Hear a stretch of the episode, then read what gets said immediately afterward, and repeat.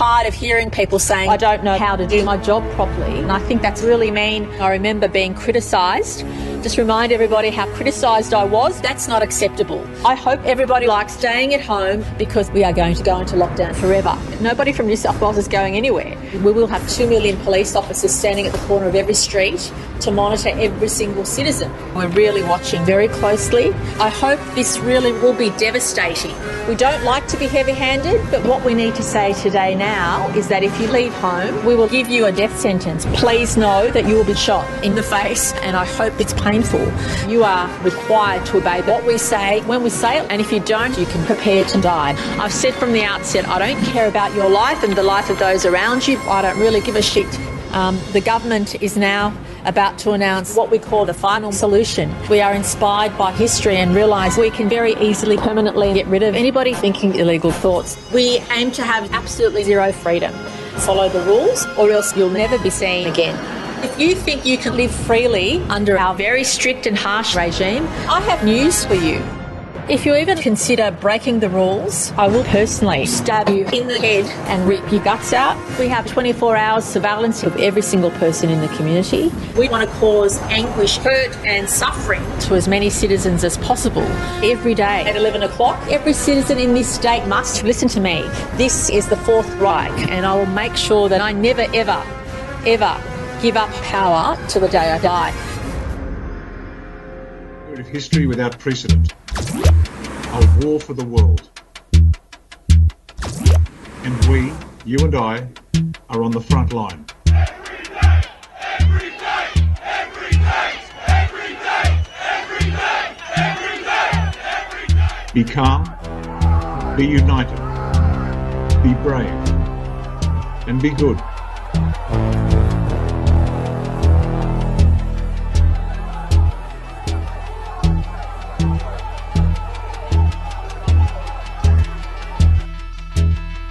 Remember their names and who they are. Remember what they did and what they did not do.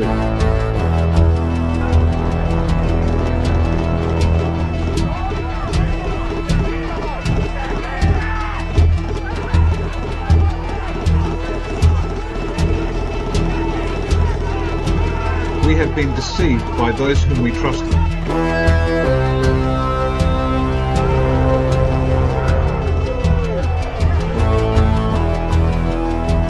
Slowly, the truth has been revealed by the tireless efforts of a few, and this has been a most difficult task.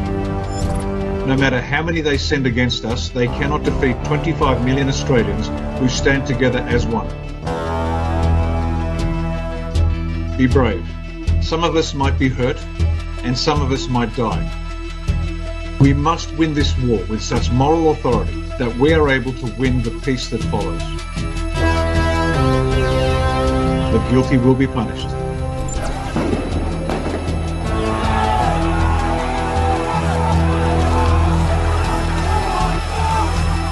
We, the common people of Australia, are and have always been so much more than the elites. We are better than they are. We fight not because we hate what is in front of us, but because we love what is behind us. All right, there we go, ladies and gentlemen. Welcome back. Thank you for joining us here this Wednesday, Odin's Day, as it were. Bit late in, uh, bit latent gay gayness here today, but what are you going to do? Uh, thank you for joining us. Wherever you're joining us from, we're going out on a number of places today. Wherever you're tuning in, good to see you. Uh, we are going out live on Rumble today as well. So if you want to check that out, it's uh, rumble.com forward slash channel, I think it is. Or is it user? Uh, forward slash Red Ice TV. We have the link up on our Telegram and Twitter and stuff like that directly to the live page there on Rumble. So we're trying that out. Another option. Uh, I'm still going to figure out the Telegram stuff so we can go live on Telegram too. But uh, you know, one, one thing at a time here. Uh, one thing at a time. All right. Big show today, a lot of things to go through, so I guess we should just kind of dive into it. If you do want to join us today and support the show, entropystream.live slash Red Ice TV. That's a great way. Uh, we read your super chats on the air here. We also have Cointree up and running. Uh, I did see a Dash uh, donor over there the other day. I forget when that's from. Now they're anonymous. Uh, so it was like, great to see you accepting Dash donations on Cointree. Uh, we certainly do. Thank you, sir. Appreciate that. Uh, I think I missed that. It was maybe last Friday that came in or something like that. Uh, what else do we have? Odysee, odysee.com slash at Red Ice TV. You can join us over there too. Uh, and we'll see if the, I, I, did actually link up the USD thing over there. So we'll see if that works or not. It's through Stripe. And of course, we've been uh, banned by them. So I'm not sure if it, it would works or if it will hold.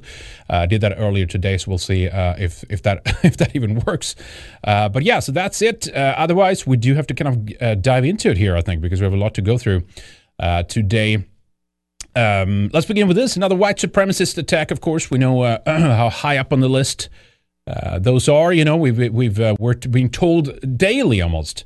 Uh, that uh, the biggest problem is uh, specifically white men, but you know, white people in general, uh, radicalized, as uh, Don Lemon said, on the right. Uh, so here we have another shooting here, Texas high school shooting. Suspect who injured four in Arlington in police custody after manhunt. And as you can see here, Timothy George Simpkins, 18, was arrested on three counts of aggravated assault with a deadly weapon. Another white supremacist, ladies and gentlemen, uh, caught, but you know you, you, you can bet your ass that these are the kinds of things that will not be added onto uh, the statistics, right? When it comes to uh, monitoring dangerous individuals and which group is the most dangerous one, uh, and all that kind of good stuff. Um, okay, so glad he was caught at least. I was trying to find the New York Post source for this, but I wanted to link it up uh, real quick. No, no big, you know, no big, uh, what do you call it? No biggie, no, no big surprise. I guess is the right term here. U.S. federal government is search, uh, secretly ordering Google and other search engines. I would love to know which other specifically search, search engines that is.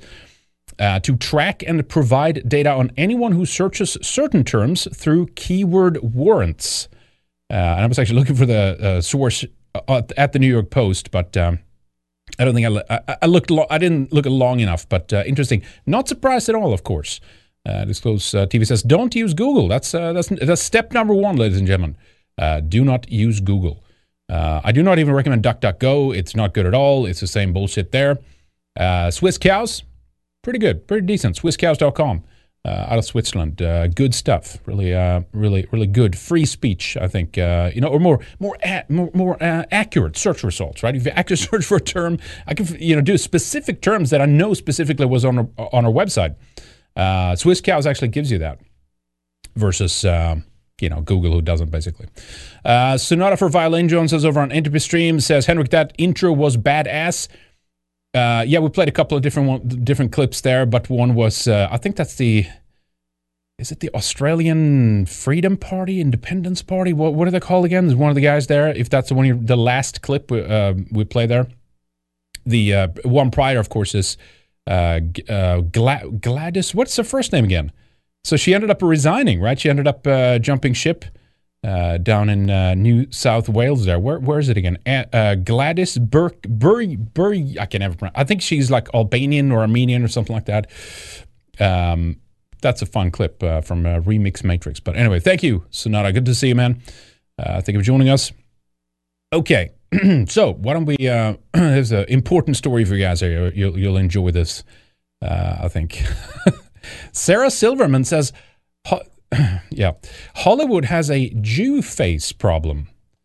But there's this. Uh, okay, let me. Uh, we'll do this. We'll do this one thing at a time here. They have a little uh, segment here on um, what is it? Page six. I think that's like a subsidiary to New York Post of uh, one of her podcasts here, where she's claiming. Uh, I guess they're. She's upset because they are. yeah, and check this out. They're replacing Jews in roles that should be played by Jews. Uh, Sarah Silverman says, interesting. Uh, pretty pretty hot take here. Let's uh, listen, see what she uh, said about this here. But there's this uh, long tradition of non Jews playing Jews, and not just playing people who happen to be Jewish, but uh, people whose Jewishness is their whole being. and then they play some dumb gay music in between. Uh, but uh, the, the, hang on, there's more coming here. We'll, just mute this music here because, ugh. Uh, anyway, some episode One here she did Thursday, maybe. Here we go. For instance, that a Gentile playing Joan Rivers correctly would be doing what is actually called Jew face. The comedian referenced Kathy Kathryn Hahn Catholic raised actress who were portraying the late Joan Rivers. She was, was upset about that. The importance of representation is seen as so essential and so front and center. Why does ours constantly get breached, even today, in the thick of it? Silverman also expressed her belief that there's a female Jewish character who is courageous or deserves love. She's never played by a Jew. Uh, okay, interesting. Uh, let me scroll down here. Listen to this. Kathryn Hahn has been cast um, in this limited series of uh, about the life of Joan Rivers, and uh, Kathryn Hahn is is cast to play Joan Rivers. And look, Kathryn Hahn did absolutely nothing wrong. She's a brilliant actor, and she's to be amazing. She'll be great as Joan. And singularly, I have zero problem with it. Oh, of course. No, no. But there's this uh, long tradition of mm-hmm. non Jews playing mm-hmm. Jews, and not just yeah. playing people who happen to be Jewish, but uh, people whose Jewishness is their whole being.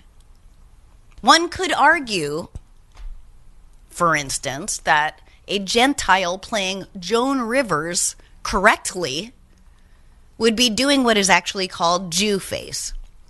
Jew face. Oi face, sorry. Jew face or oi face. Uh, is defined as when a non-Jew portrays a Jew with. Oh, I thought it was. I thought it was. Okay, all right, all right okay. No, my bad. The Jewishness front and center um, often with makeup or changing of features, big fake nose, all the New Yorkie or, or Yiddish. Yeah, because you, yeah, that that's very common. Um, whenever there's a European playing a uh, Jewish role, they put a big nose on uh, on them. That's very common, I think. Uh, especially like uh, what like um, think about Superman. Isn't that one of the most Jewish roles ever? Right.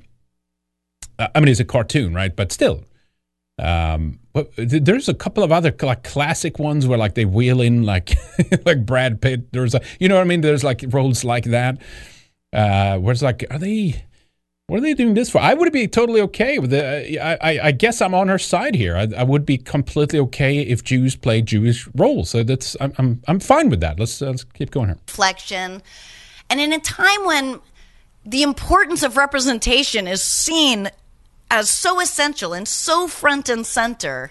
Remember that uh, about the representation. We'll return to that. Why does ours constantly get breached, even today, in the thick of it? Because as David Baddiel points out, Jews don't count. Oh, man. Oh, sh- okay. Yeah, no, it's it's uh, it's a a terribly uh, oppressed uh, ethnic group uh, and relig- ethnic re- slash religious group in our times. Uh, definitely. Jews don't count. There you have it, folks. What do you hear all the time? Jews run Hollywood. Jews are rich. Jews are powerful. Well, prove uh, prove me wrong. Are just a few examples of perpetuated anti-Semitic tropes that renders no, no, no, absolutely not. Look at the books like uh, what was it, the um, Jews in the ni- uh, the nineteenth century, or the, the, the, the, how the Jews. What was the classic? There's a classic book, right? I, I mean, one is of course uh, Hollywoodism uh, by Neil Gabler. We'll talk about him many times. Just openly talking about how Jewish Hollywood is. It's not a it's not a secret. It's okay when they say it. You can't say it because then you're anti-Semitic and then you're a Jew hater, uh, apparently. But uh, but but they can say it and celebrate it. Uh, what is that book called? Maybe chat knows. It was the the Jewish century or something like that, right? They're like, a, you know, like praising and oh my God, look at all these great things, right? Uh, but as someone in chat too pointed out here, she's she's actually done like blackface. She's one to talk, right? Uh, I haven't. I, I have actually not seen this clip. Let's see if there's any clips from the show here. Let, us let's see if, or if it's just uh, uh, a, a, case of, you know, oh, she did nothing wrong. We'll see here. Uh, good evening. You're Australian. You dig what no, I'm saying? Okay. Uh, uh, sorry. Comedy's history of using blackface. Do, do, they even have Silverman in here? You get the idea. Point that's uh, point though is, I don't think they have Silverman in here. Uh, she's actually played uh, those kinds of and wasn't the first. Oh, there she was, right there. Look at that. Uh, the first guy who also played um, blackface, by the way, was uh, a Jewish guy? Let, let, me see if they. Nearly 200 years ago, white performers began painting their faces to mock slaves. Traditionally, blackface instances that have been discussed in the media, black people were portrayed as being lazy or not as intelligent. And so that's why those particular representations were negative.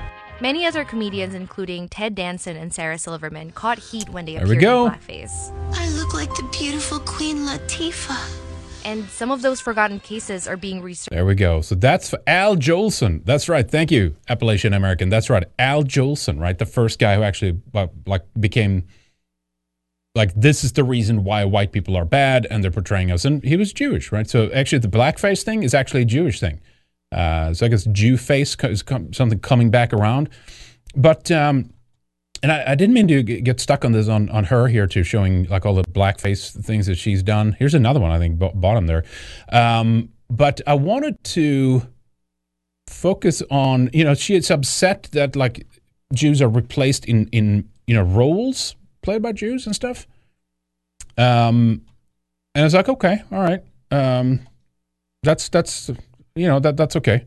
but what about what about all the white people that are, are replaced? Uh, in in movies constantly, right? Uh, and we, we, can extend that. We'll we'll we'll, get it. We'll go.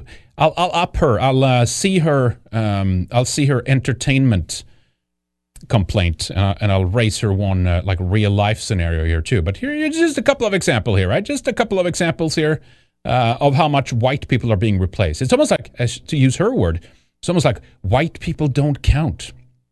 Even even our uh, even our beauty contestants, right, are, are not even represented by our own people anymore. Miss Finland, Miss England, Miss Ireland, we showed recently too, right? Uh, is is that something we can be uh, upset about? Is that is that something we can we can complain on? Is that uh, what if you what if you start replacing people in in real life? Is that oh is that are we merited to be angry about that? What if we talk about SPLC's Mark Potok and his office there, where he's mapping and tracking the decline of white people over time. Why? Because, of course, he's very excited about this. This is great. You guys remember that? We've showed this many times, but it's, it's, it's worth repeating, right? It's, it's worth to show you, uh, once again, and underline that. This is, we're being replaced in real life. We're not just being replaced in, in movie roles, we're being replaced in real life. The actual people are being replaced, right?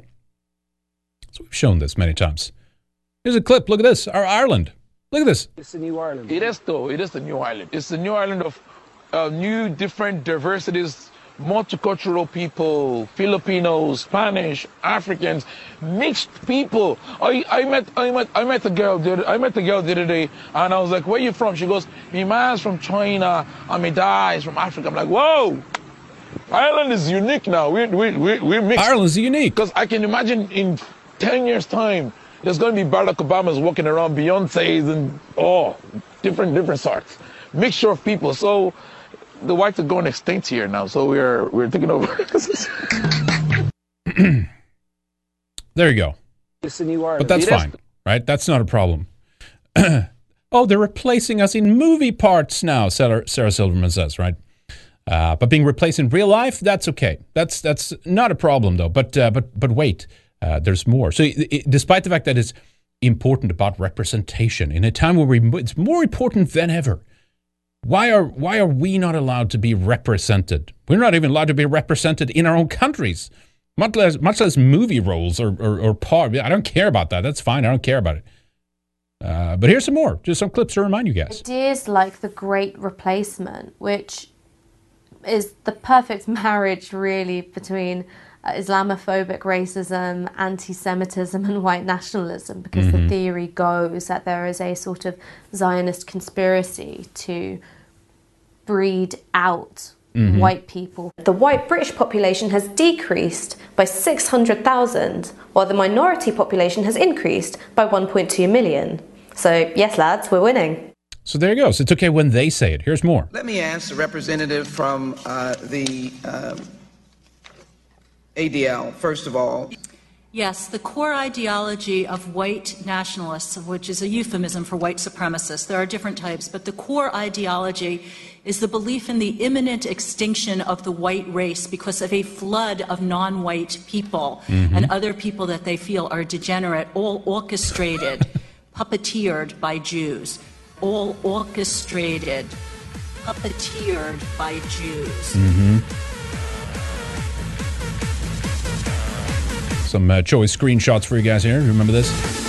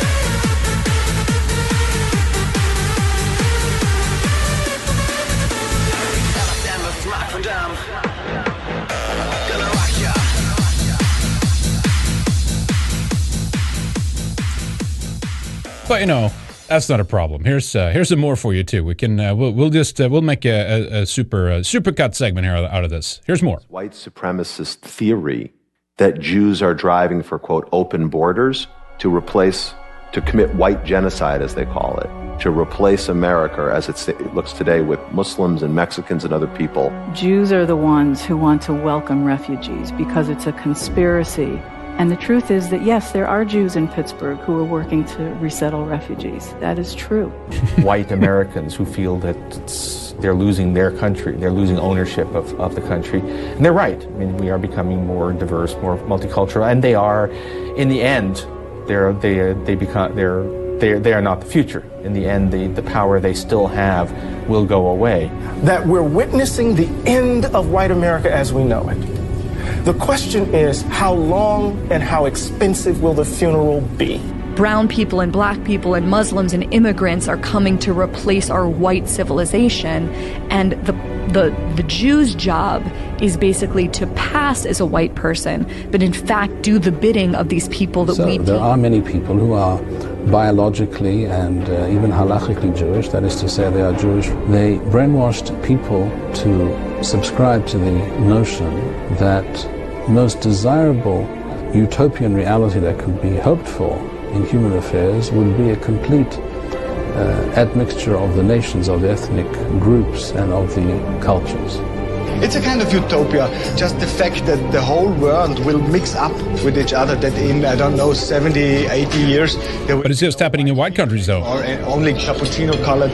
Look, look, that's the only way. That's, this is the if only solution. Um, but when the diversity becomes so extreme that you have uh, almost like balkanized groups, that there are no actual uh, traditional communities all the traditional communities are outnumbered completely by newcomers, and the newcomers keep on and on rolling in, it has a very alienating effect.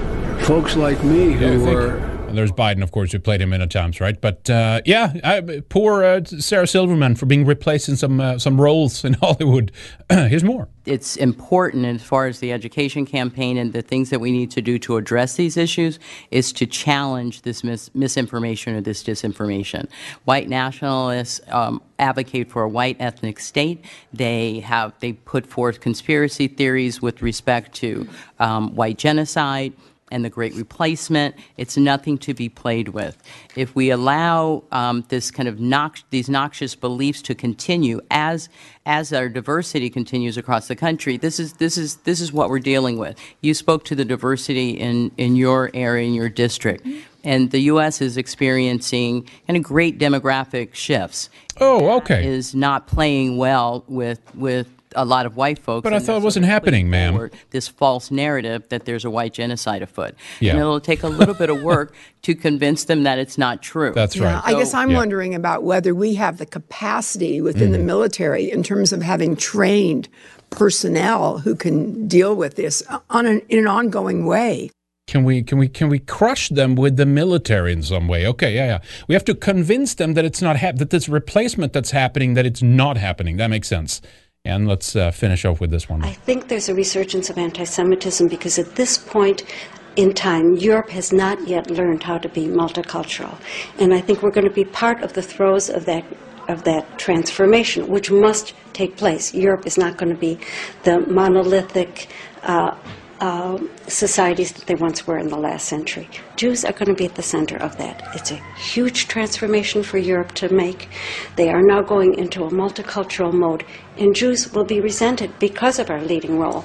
But without that leading role and without that transformation, Europe will not survive. Mm. All right. Well, poor Sarah Silverman for being uh, for for having a couple of uh, uh, some some Jewish folks in Hollywood uh, not uh, having been the Jewish characters, I should say, uh, in Hollywood not being played by Jewish actors and actresses. That's it's uh, it's uh, it's another show, uh, basically. But uh, you know, us whites, we can't uh, we can't even voice concerns uh, of our people actually being replaced and having an organized attempt uh, to that effect. Uh, and when they say it, it's it's good and it's celebrated, but you know we can't notice it basically. All right, good stuff. Let me take a couple of these entropy here. Uh, let me see here. Flying Dutchman says, uh, and thank you, Flying Dutchman. I appreciate that. Uh, a couple of weeks ago, Lana posted something about a meeting, uh, a meeting, a local university. What was it about, and how did it go? Wait a minute, what was that? Uh, posted like on our Twitter, something about a meeting at a local university. I have to be reminded about that.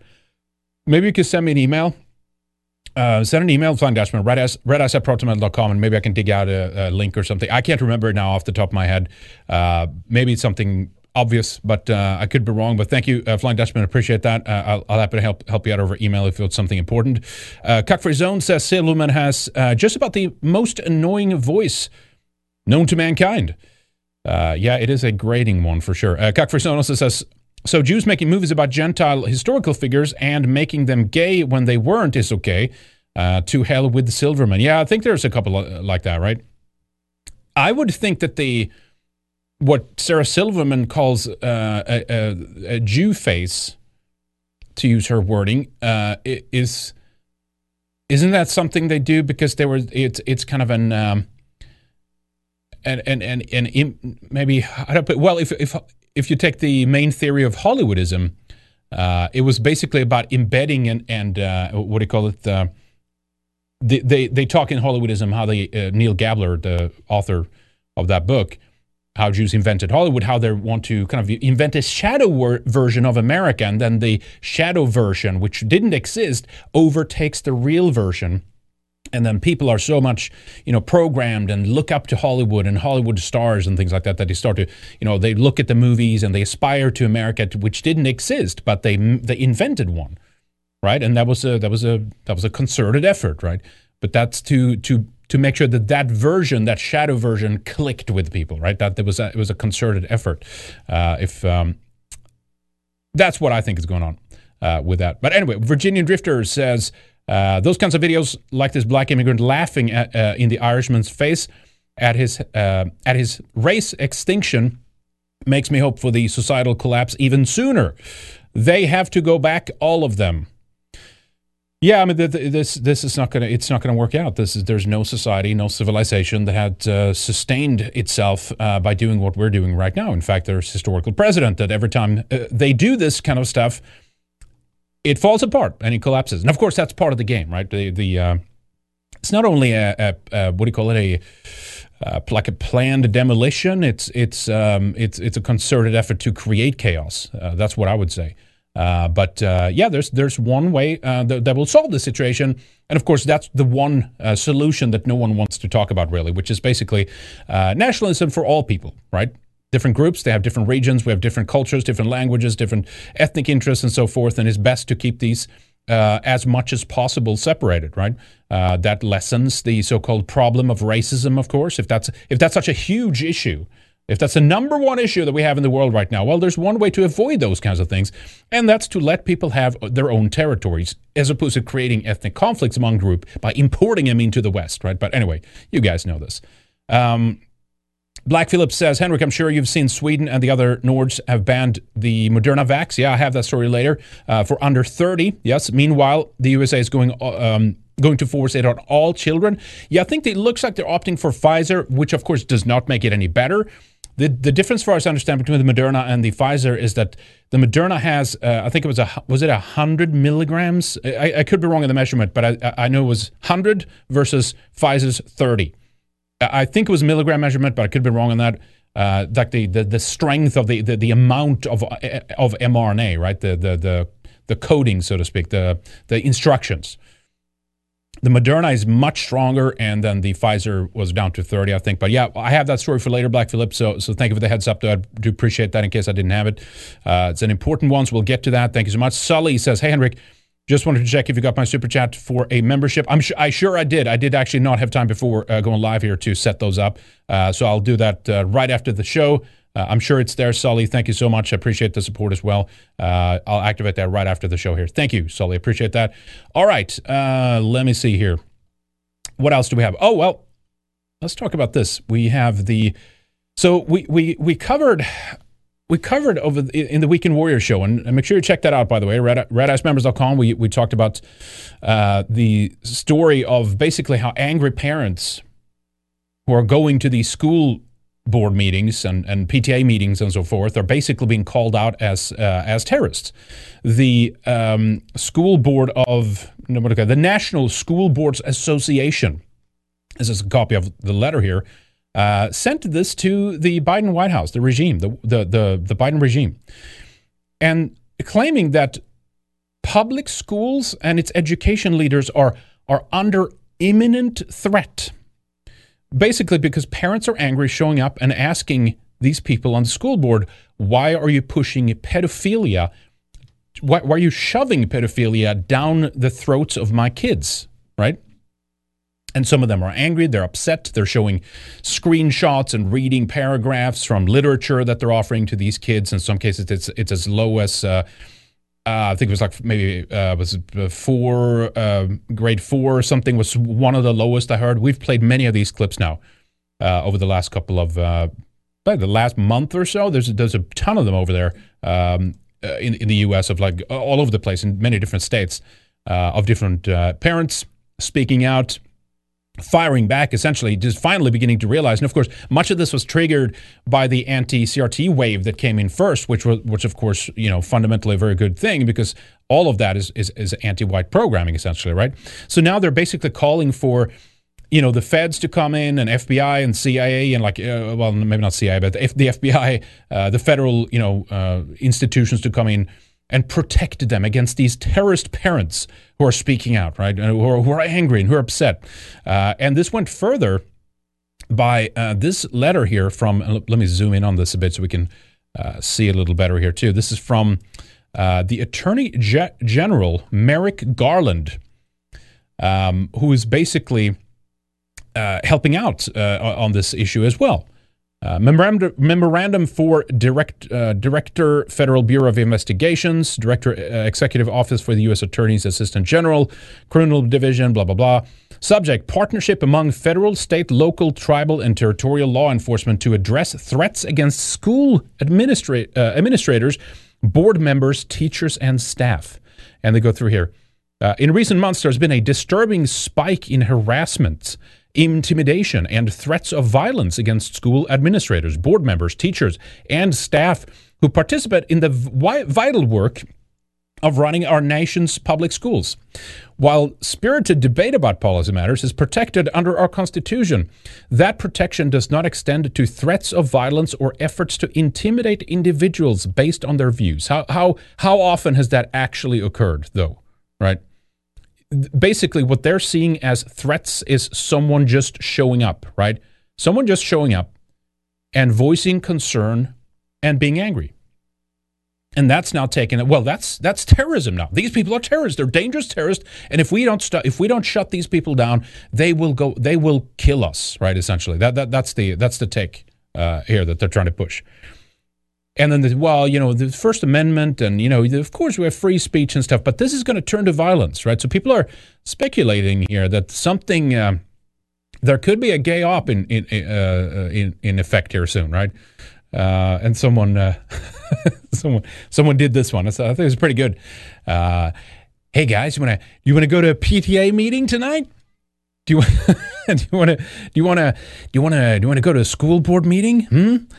Uh, just what? Just hang hang on here, hang on tight, because every time they point out that there is a problem, and there actually isn't a problem, it's just l- literally laid back, mellow, completely understandable outrage. As far as I know, there's no no, no one has shown up with with knives or AK-47s and threatening to kill people at these school board meetings. It's, it's angry parents because they're sh- they're literally pushing pedophilia on their kids. And then they're deflect. Oh well, that's not. Oh well, that's not an issue. That's to- that's totally fine. They should be allowed to do that, oh, naturally, of course. But the parents shouldn't be able. They shouldn't be allowed to speak up. They shouldn't be allowed to attend these meetings. In fact, that something something dangerous is happening here. So the New York Post had this uh, story here. Uh, the GOP rips Attorney General Merrick Garland for weaponizing Department of Justice in anti critical race theory crackdown. And of course, it's more more than just CRT now. Now it's the pedophilia stuff, the sex, the degenerate sex and gay and you know LGBT kind of education that's in the literature and the books that they're asking you know K through 12 uh, students to read and stuff like that, right? Republicans are ripping Attorney General Merrick Garland for weaponizing the Department of Justice over his plans to use federal law enforcement to crack down on school parents who oppose critical race theory. And I'll add to it the, the sexual component here, too, the pedo component, saying uh, it is a bid to intimidate political opponents. As far as I heard, I haven't heard that, that at all. Now, keep in mind here, too, that. Um, the um, we learned recently, and this is not news to some of you, uh, but we learned through the case of uh, Larry Nassar recently that when the FBI was slated to investigate uh, a case of um, a pedophile, in this case the uh, Olympics gymnastics team uh, head, Larry Nassar, the the coach, when there was allegations around him touching little kids, the little girls that were in the gymnastics team and stuff like that. What did the FBI do? well, first of all, they didn't do anything about it to begin with one of the agents was slated to investigate it.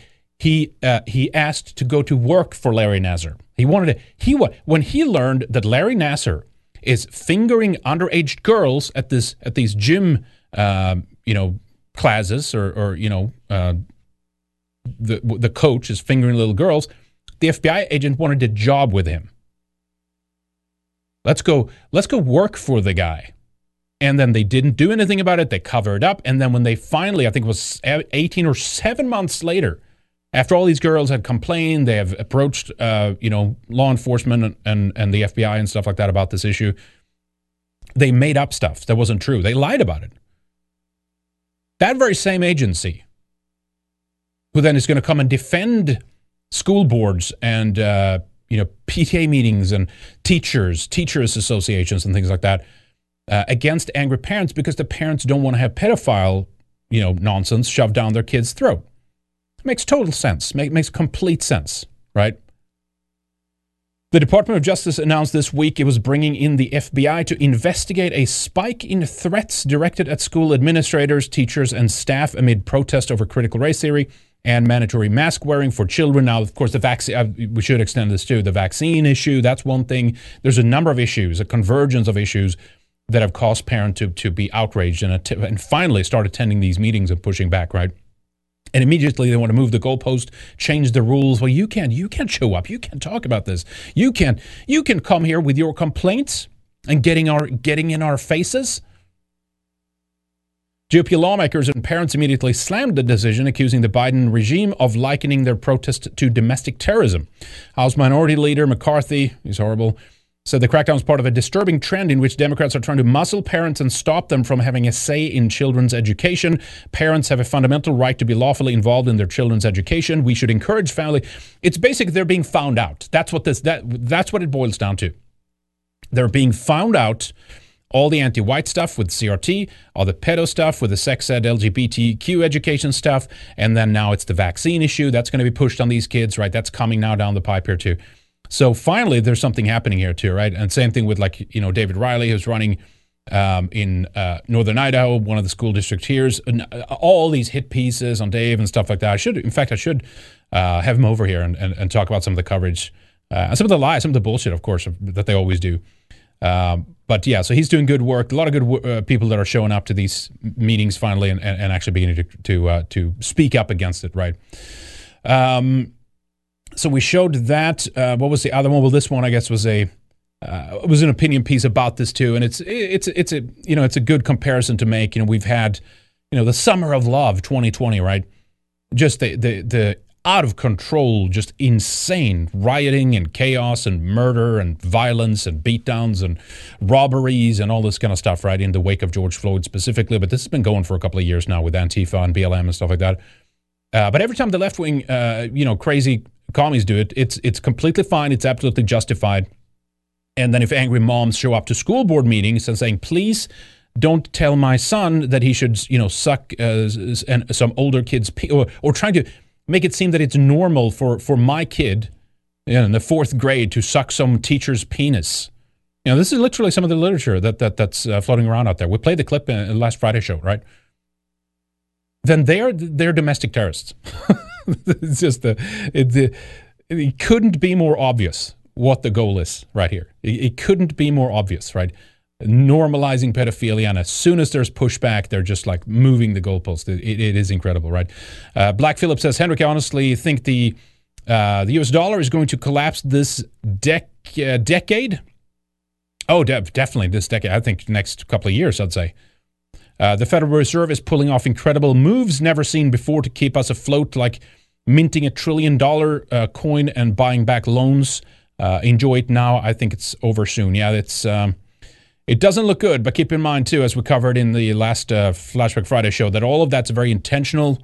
Uh, the economic collapse is, of course, designed to bring us closer to a one world currency where there will be debt forgiveness in the wake of that. It will be a um, ECBD, or what do they call it for short? The central bank digital currency, CBDCs, right? And it will be a, but it will be a global one. It'll be the Phoenix, right? The Phoenix. Uh, we show that Economist uh, cover back from 19 was it 88? I think that was, uh, and it will be a you know well, blockchain, maybe not necessarily, but it will be a digital currency. It'll be tied to your digital ID, and that's why they used the pandemic to bring in the the ID scheme, right, which is tied to your pa- passport, a digital certification system, and things like that, right? Uh, so it's all connected. But yes, absolutely. I mean, the dollar is is is, is in the toilet. Uh, they can keep printing for I think quite a few years more, and now they want to raise the debt ceiling. You know, this this, this crazy stuff, right? So we'll see what happens. But yeah, eventually it, the the the the hit is going to uh, come. So uh, pre- prepare now what you need to do because uh, we could have a devastating economic crash here. Speaking of pedophiles, too, let me show you this real quick, too. French uh, this is the headline here. French report details more than 300,000 cases of abuse by the Catholic Church. Victims welcomed the 2,500 page report, saying it was the first step in the right direction.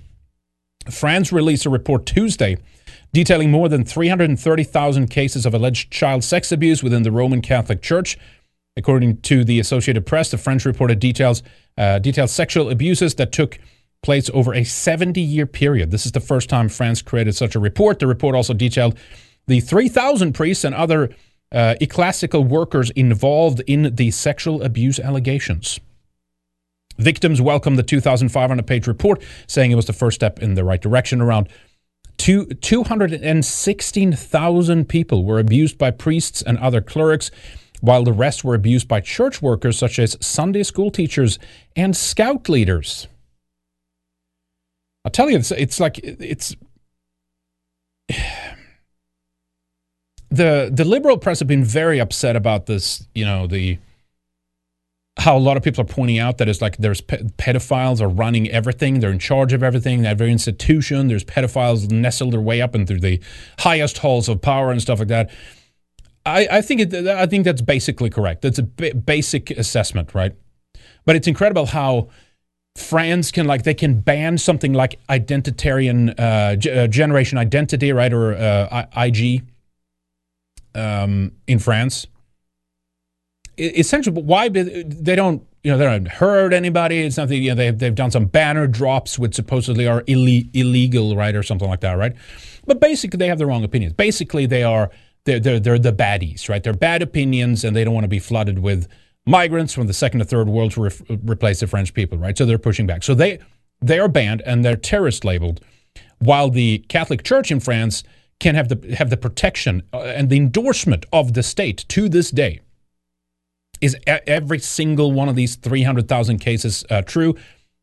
Maybe not, right? But the likelihood is most of it is. This is kind of an, an open, like it's out in the open. People kind of know they just it's there. They know this and stuff, and and yes, there's layer two and three on this, and it's like the same kind of abuse occurs with all these Abrahamic religions for the most part. You know, it, it happens in uh, the Muslim world, it happens in the Jewish Orthodox world, and we've covered a lot of that too.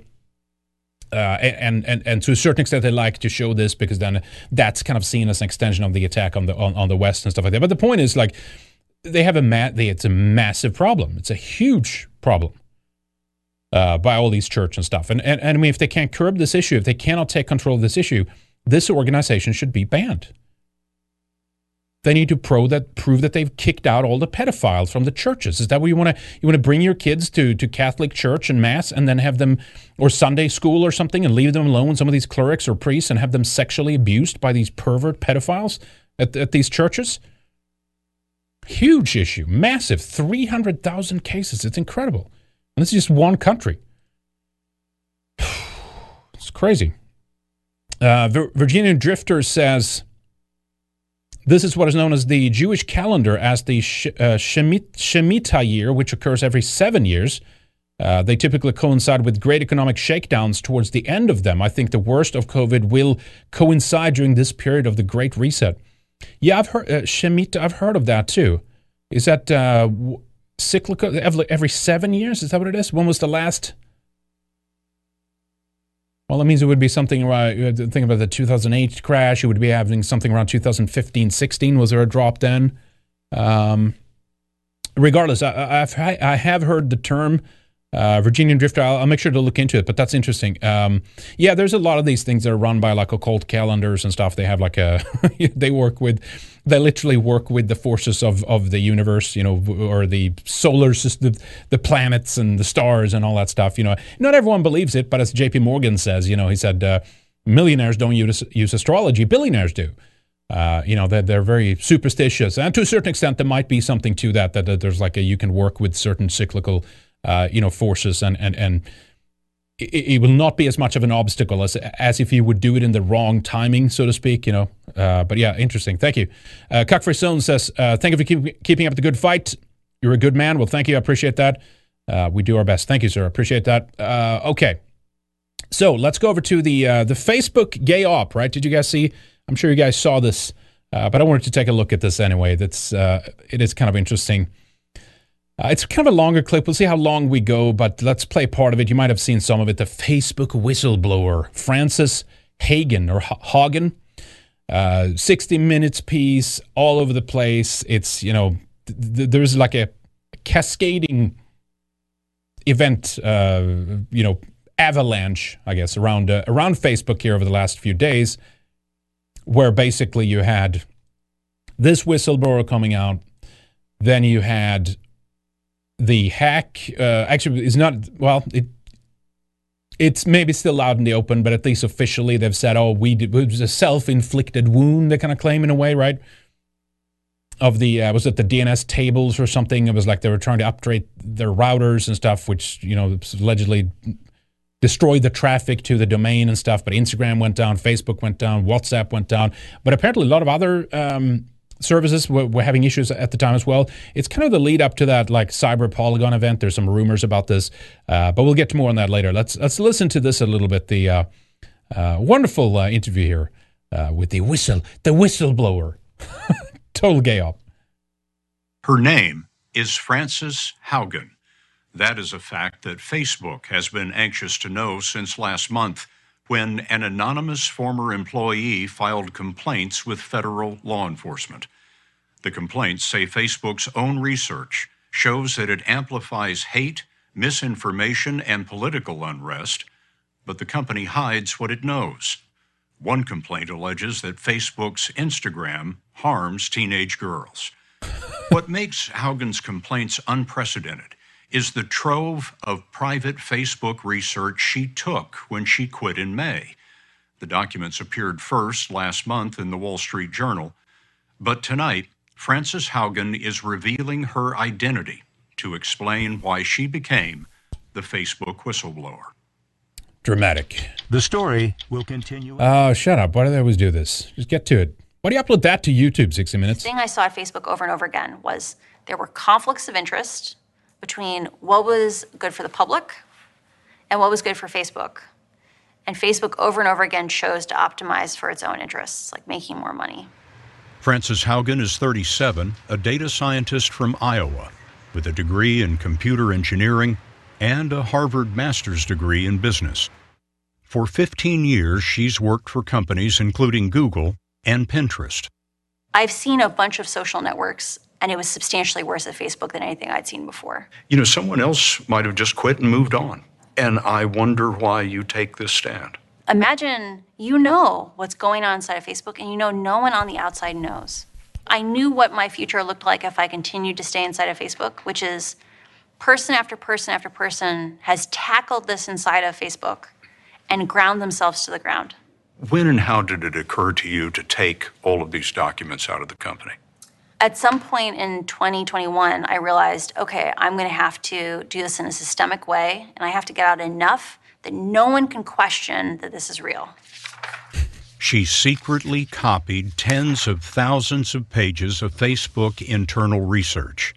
She says evidence shows that the company is lying to the public about making significant progress against hate, violence, and misinformation. Okay. I mean, okay. Uh, it's just all right. Okay. So, but you know, none of this, of course, is is is any news. But it, it's we've covered some of this. That this this relentless uh, attack by by progressives and leftists on Facebook that, that that are trying to pretend that basically Facebook is a safe haven for you know right wing conspiracies and nut jobs and QAnon and even to this day it's like that. There's no there's no one being banned. Look at the top stories on Facebook, you know, and then it's like boomer sources like you know, uh, you know, Daily Wire, uh, Ben Shapiro, but Dan Bongino. There's oh at the at, at, the very top and stuff like that, right? And you know, and, and yes, there, there's shadow boosting, there's shadow, uh, you know uh, uh, you know, banning and you know things like that. Oh, you know, obviously kind of thing, right? Um, but of course, but but of course they're they're looking out for making money. This is not you know not a big secret, but but they're they're trying to make it seem that there's like this this Facebook. It's very strange. Facebook is this huge big enemy against against the liberal world order essentially and there's this massive problem and we have to take control of it that, that's basically the, what they're trying to do here they're trying to get the government to come in step in, whether that's you know, breaking up the company or, or opening up the, the secret so we can understand it more or whatever. And, and, and they're trying to pretend that there's like anything goes on Facebook or Facebook hasn't done anything about all these problems. We need to control them even more. And we'll get to that a bit later, right? But it's always just like, they're promoting hate on the platform, and it's re- leading to ethnic. It's Facebook fault that we have people disagreeing with open borders, you know, kind of thing. But anyway, it's it goes on for quite a while. I'm going to try to try to shut up here. It's just it's so dumb, and it's just so cringe. I mean, it's like this. The Gary Buza here with the strong jar line here has. Uh, uh, it's trying to put herself in some position which is a, great brave whistleblower. And of course as we learn in a moment she's a plant she's a democrat operative she's one of these far left activists. She's been she's been trying to do this kind of stuff for for forever so, you know, for a very long time. We'll, we'll, we'll get to that in a moment. Uh, but basically i mean none of this is news but but for some reason which is the interesting part here it, it's are there tr- the consequent hack, or if you want, then the downtime at least of Facebook that happened, was that a self-inflicted wound to get to uh, to get to, to, draw attention away from this and to make you know as soon as there was Facebook in the news, it was about the the, the downtime, the shutdown of the service as opposed to this. Or was it a threat? Was it someone that actually did, like did something to them and say you better you better obey? If you're going to be part of our uh, little club here, if you're going to be part of it, you can't have even even the even as benign and as uh, uh, you know unradical i'm not sure what the word is uh, as sources as they do you know have many times at the top of, of, of, facebook right? Of like the yeah the dan bonginos ben shapiro all these people are the, the same usual suspect right? There's a uh, was it uh, diamond and silk you know these kinds of things are always like trending on, on facebook and stuff Uh, but even that they can't have. They, even those things are problematic for them. Even that is an issue, and they need to make sure that that's censored, that that's removed. Like if, if we're going to approach this corporate citizenship kind of world that's that's happening here soon, you know, Facebook has their own Supreme Court, right? They're building cities. Google have their own cities. Eventually, they, these these big tech companies they will be part of. They will be like nations, essentially, right? Uh, and, and, now they're even talking about that these companies should have a seat at the United Nations, right? So this is this is completely logical. It's to it, they're pulling the rope a bit and pulling the leash and, and try to get Facebook to get back in line on a couple of issues. That's what it feels like, but it could be more uh, to it than that. But this whistleblower thing is just cringe. Like they're trying to do some Project Veritas here on 60 Minutes or something. One study she found from this year says we estimate that we may action as little as 3 to 5 percent of hate and about 6 tenths of 1 percent of violence and incitement on Facebook, despite being the best in the world at it. To quote from another one of the documents you brought out, we have evidence from a variety of sources that hate speech, divisive political Ooh. speech, and misinformation on Facebook and the family of apps are affecting societies around the world. When we live in an information environment that is full of angry, hateful, polarizing content, it erodes our civic trust, it erodes our faith in each other, it erodes our. Again, as bad as it is on Facebook, this isn't an issue on Facebook, but they're pretending because there's a couple of boomers still on Facebook with a couple of memes which these people haven't approved, and it's a virtual holocaust of these people. This is causing ethnic hate. The hate speech is out of control, and they're boosting it on Facebook. It, it, they're trying to, anyway, it's just, I don't know. They're trying to act like this is what's destroyed. Just because they're being competed out of existence on, on the most mundane level, you know, boomer memes that, that still circulate on Facebook – they need they need for that to stop. That's what I think this is about. They they need that to stop. It it it cannot go on. Every single avenue of information needs to be controlled. And maybe there's a couple of things that slips through here and there or something on Facebook. For, but for the most part, I mean, basically anything that's of some value in terms of the of the critique of, of, of modern society is, is, is not even allowed on Facebook anymore. So I'm not sure what they're complaining at, but apparently it's not good enough. Ability to want to care for each other the version of Facebook that exists today is tearing our societies apart and causing ethnic violence. Yeah, so that's right. It's Facebook. I, I, I just violence. I can't I can't help to pause.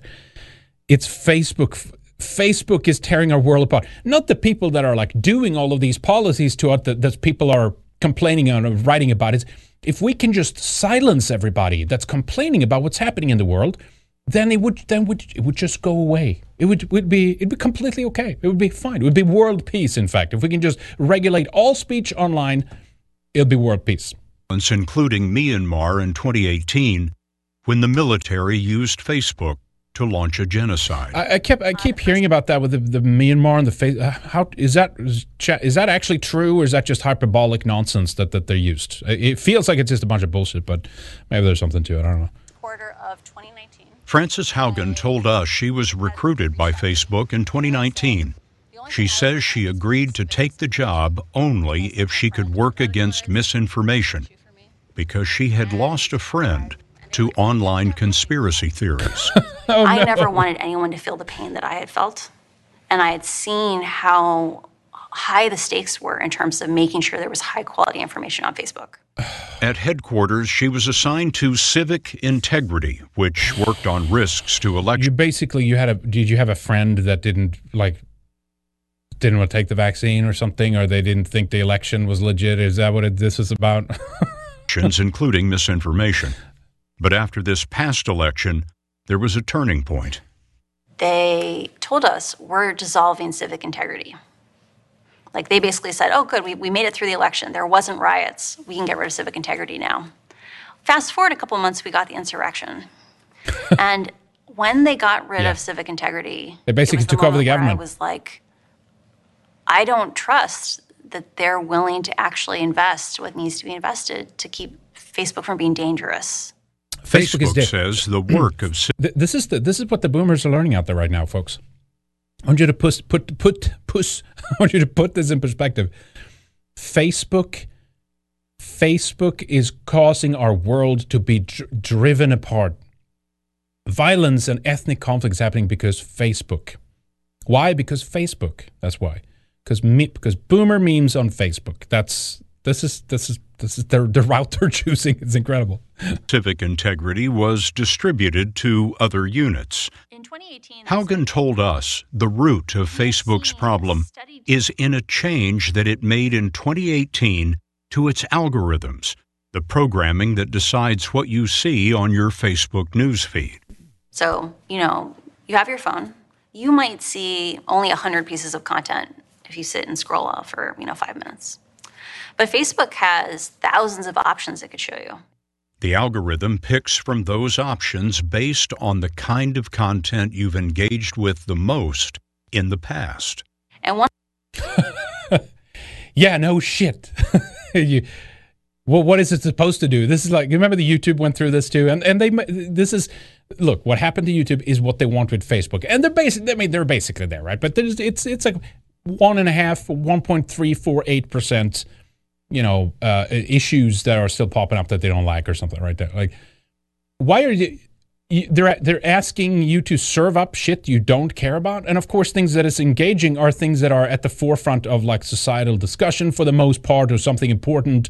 I mean, yes, of course, sometimes it's just you know nonsense, celebrity bullshit and stuff. But what they're concerned with here is basically you know pushback. Like, like things that exposes them or things that they don't like to see things which uh, you know, puts a different spin on their narrative or something like that. That's what they're that's that's what they're complaining on. If, if we're honest about this here. They, it's something that these people do not agree with that they think should be banned and censored and this is what happened on youtube and eventually they had to remove all the interesting channels and all the interesting content creators and people to get a sanitized version, if you will. And now, of course, everyone goes to Odysee, they go to BitChute, they go to Gab TV, they go to even Rumble and places like that because YouTube is just boring. And that's, you know, I mean, in, in a way, it's good. Like, I hope this destroys Facebook. I hope they reform it in such a way and and and that people walk away. So don't get me wrong, I'm not like trying to defend Facebook here or anything. The, everything that's happening to them, they completely deserve because they've already, you know, they've already started banning and censoring everybody essentially.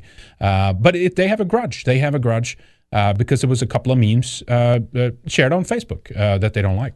One of the consequences of how Facebook is picking out that content today is that it is optimizing for content that gets engagement or reaction. But its own research is showing that content that is hateful, that is divisive, that is polarizing, it's easier to inspire people to anger than it is to other emotions. Misinformation, angry content. Yeah. Are you the? Are you gonna? Are you gonna police people of what kind of emotions they must feel when they look at things on on on their social media? What the, what the hell is this about? Is enticing to people and Very keep, enticing. keeps them on the platform. Yes. Facebook has realized that if they change the algorithm to be safer, people will spend less time on the site. To be click on less ads. Yeah, because safe is boring. You don't, don't you don't understand that? Of course, that's it, right? Uh, Lotta Sen says the newest fad is to pretend that the big scary nail is a problem, so they can use an even scarier hammer. That's right. Yeah, what was it? The classic line, right? You- you- every problem must look like a nail because we have that. We hold a hammer, right? Um, yeah, it is. It is pretty incredible, actually. Uh, let, let me check entropy here real quick. Make sure we don't end up behind too much. Um, where do we go? Here we go. Um, Cockfree Zone says we don't need a whistleblower to know that Instagram is bad for girls. No, that's that is true. I mean, we, we know that they push a lot of you know uh, garbage on these platforms and stuff too, right? Um, but again, I mean, ultimately, it's like you know, where's the parents of these kids? If that's like it's it's hard. Like, don't let them be on the so, on social media. If that's like uh, they talk about something about like. Uh, um, anorexia or something was an issue, and of course, there's some beauty standard that's not unrealistic or something like that. But think about the flip side of, of, of their countermeasure to this, which is basically, yeah, you can be a land whale and it's beautiful, and uh, uh, like no no one, none of these girls are being do- done a service here by either side, to be honest. Uh, Virginian Drifter says Facebook embeds uh, demon cookies in your browser, prostitutes your data to third parties, and bans you if you even remotely post something that defends white people. Um, it's only keeping alive, uh, kept alive by boomers. Yeah, that, that's that's true. Accurate uh, assessment, sir. Uh, Cuckfree says, as if anyone with real dissenting views is still on Facebook. Well, that's the thing, right? No one is. So they try to pretend that it's like this, still this huge problem. But I guess they're reading something which they don't like. Uh, for the glory of Christ earlier on Odysee said, thanks for informing us. Appreciate that. Um, let's keep uh, listening They'll make less money. Haugen says Facebook understood the danger to the 2020 election, so it turned on safety systems to reduce misinformation. Too dangerous. But many of those changes, she says, were temporary. And as soon as the election was over, they turned them back off, or they changed the settings back to what they were before to prioritize growth over safety. And that really Safety. feels like a betrayal of democracy to me. Facebook I'm sorry, says let me pause on that for a second. A betrayal of democracy to me. First of all, uh, if you talk, I mean, Facebook is a, I mean, is a, I know these are international now and stuff like that, right? But it's an American company founded in America. That's a constitutional republic. It's not a democracy. They're, they're trying to hoodwink people into thinking, well, it's a democracy.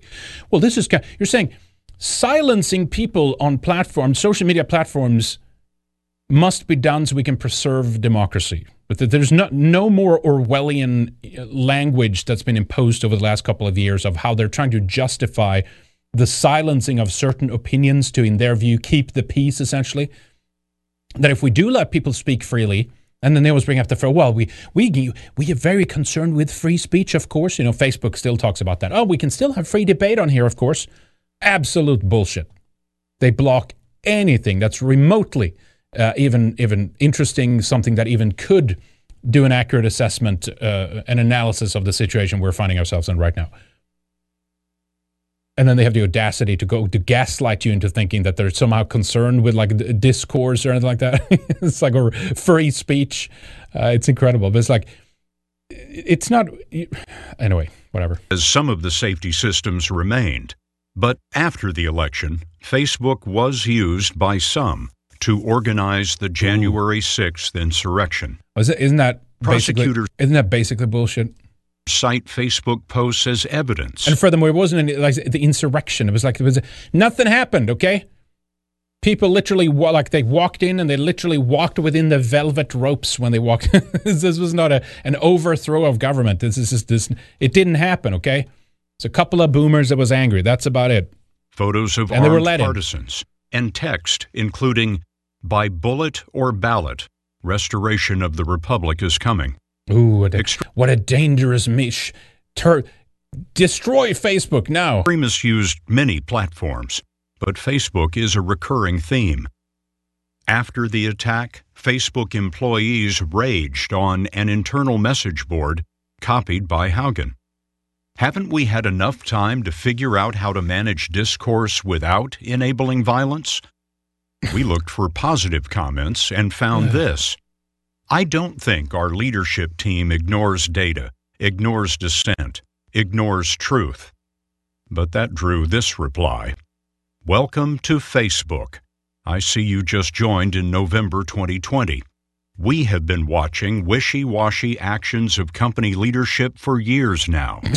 Colleagues cannot conscience working for a company that does not do more to mitigate the negative effects of its platform. Negative. What do you mean negative effects? Is the, isn't the issue of they want engagement? They would literally. And I'm again. I'm fine with that, but they would literally kill themselves if they stop pushing posts that uh, that people find uh, engaging and interesting. Right? It's not. it's just basic like survival uh, instinct here. There's like, well. I mean, I know it's sure in the in this in the woke era that we're in right now, they they they expect companies to run at a loss for the sake of pushing, you know, dildos on kids. Basically, I I, I know that that's the that's the expectation that they have these days, right? I guess I guess the only difference here then is Zuckerberg is still greedy enough to let certain minor little issues slide or something, and that's the and that's the big that's the problem here. Essentially amplifies the worst of human nature. It's one of these unfortunate consequences, right? No one at Facebook is malevolent, but the incentives are misaligned, right? Like Facebook makes more money when you consume more content. People enjoy engaging with things that elicit an emotional reaction. And the more anger that they get exposed to, the more they interact and more they consume. That dynamic led to a complaint to Facebook But uh, by major but when you but when you are outraged about things or when you get angry about things that you know again to use their discourse that some boomer GOP person did or something, uh, well that's okay. That's that's completely fine. Uh, but you know parents who are like raging against uh, you know the pedophiles on these school boards, um, shut it shut it all down basically, right? political parties across Europe This 2019 internal report obtained by Haugen says that the parties feel strongly that the change to the algorithm has forced them to skew negative in their communications on Facebook, leading them into more extreme policy positions. Yeah, the European political parties were essentially The the European. Which parties are you even talking about? Can you give me a couple of? Can you can you, can you give me a couple of names? Oh, the European Party. Oh, they're extreme. They're turning to extremism to get the boomers to click on their posts on Facebook. Make total sense. saying to Facebook, the way you've written your algorithm is changing the way we lead our countries. Yes. You are forcing us to take positions that we don't like, that we know are bad for society. We know if we don't take those positions, we won't win in the marketplace of social media.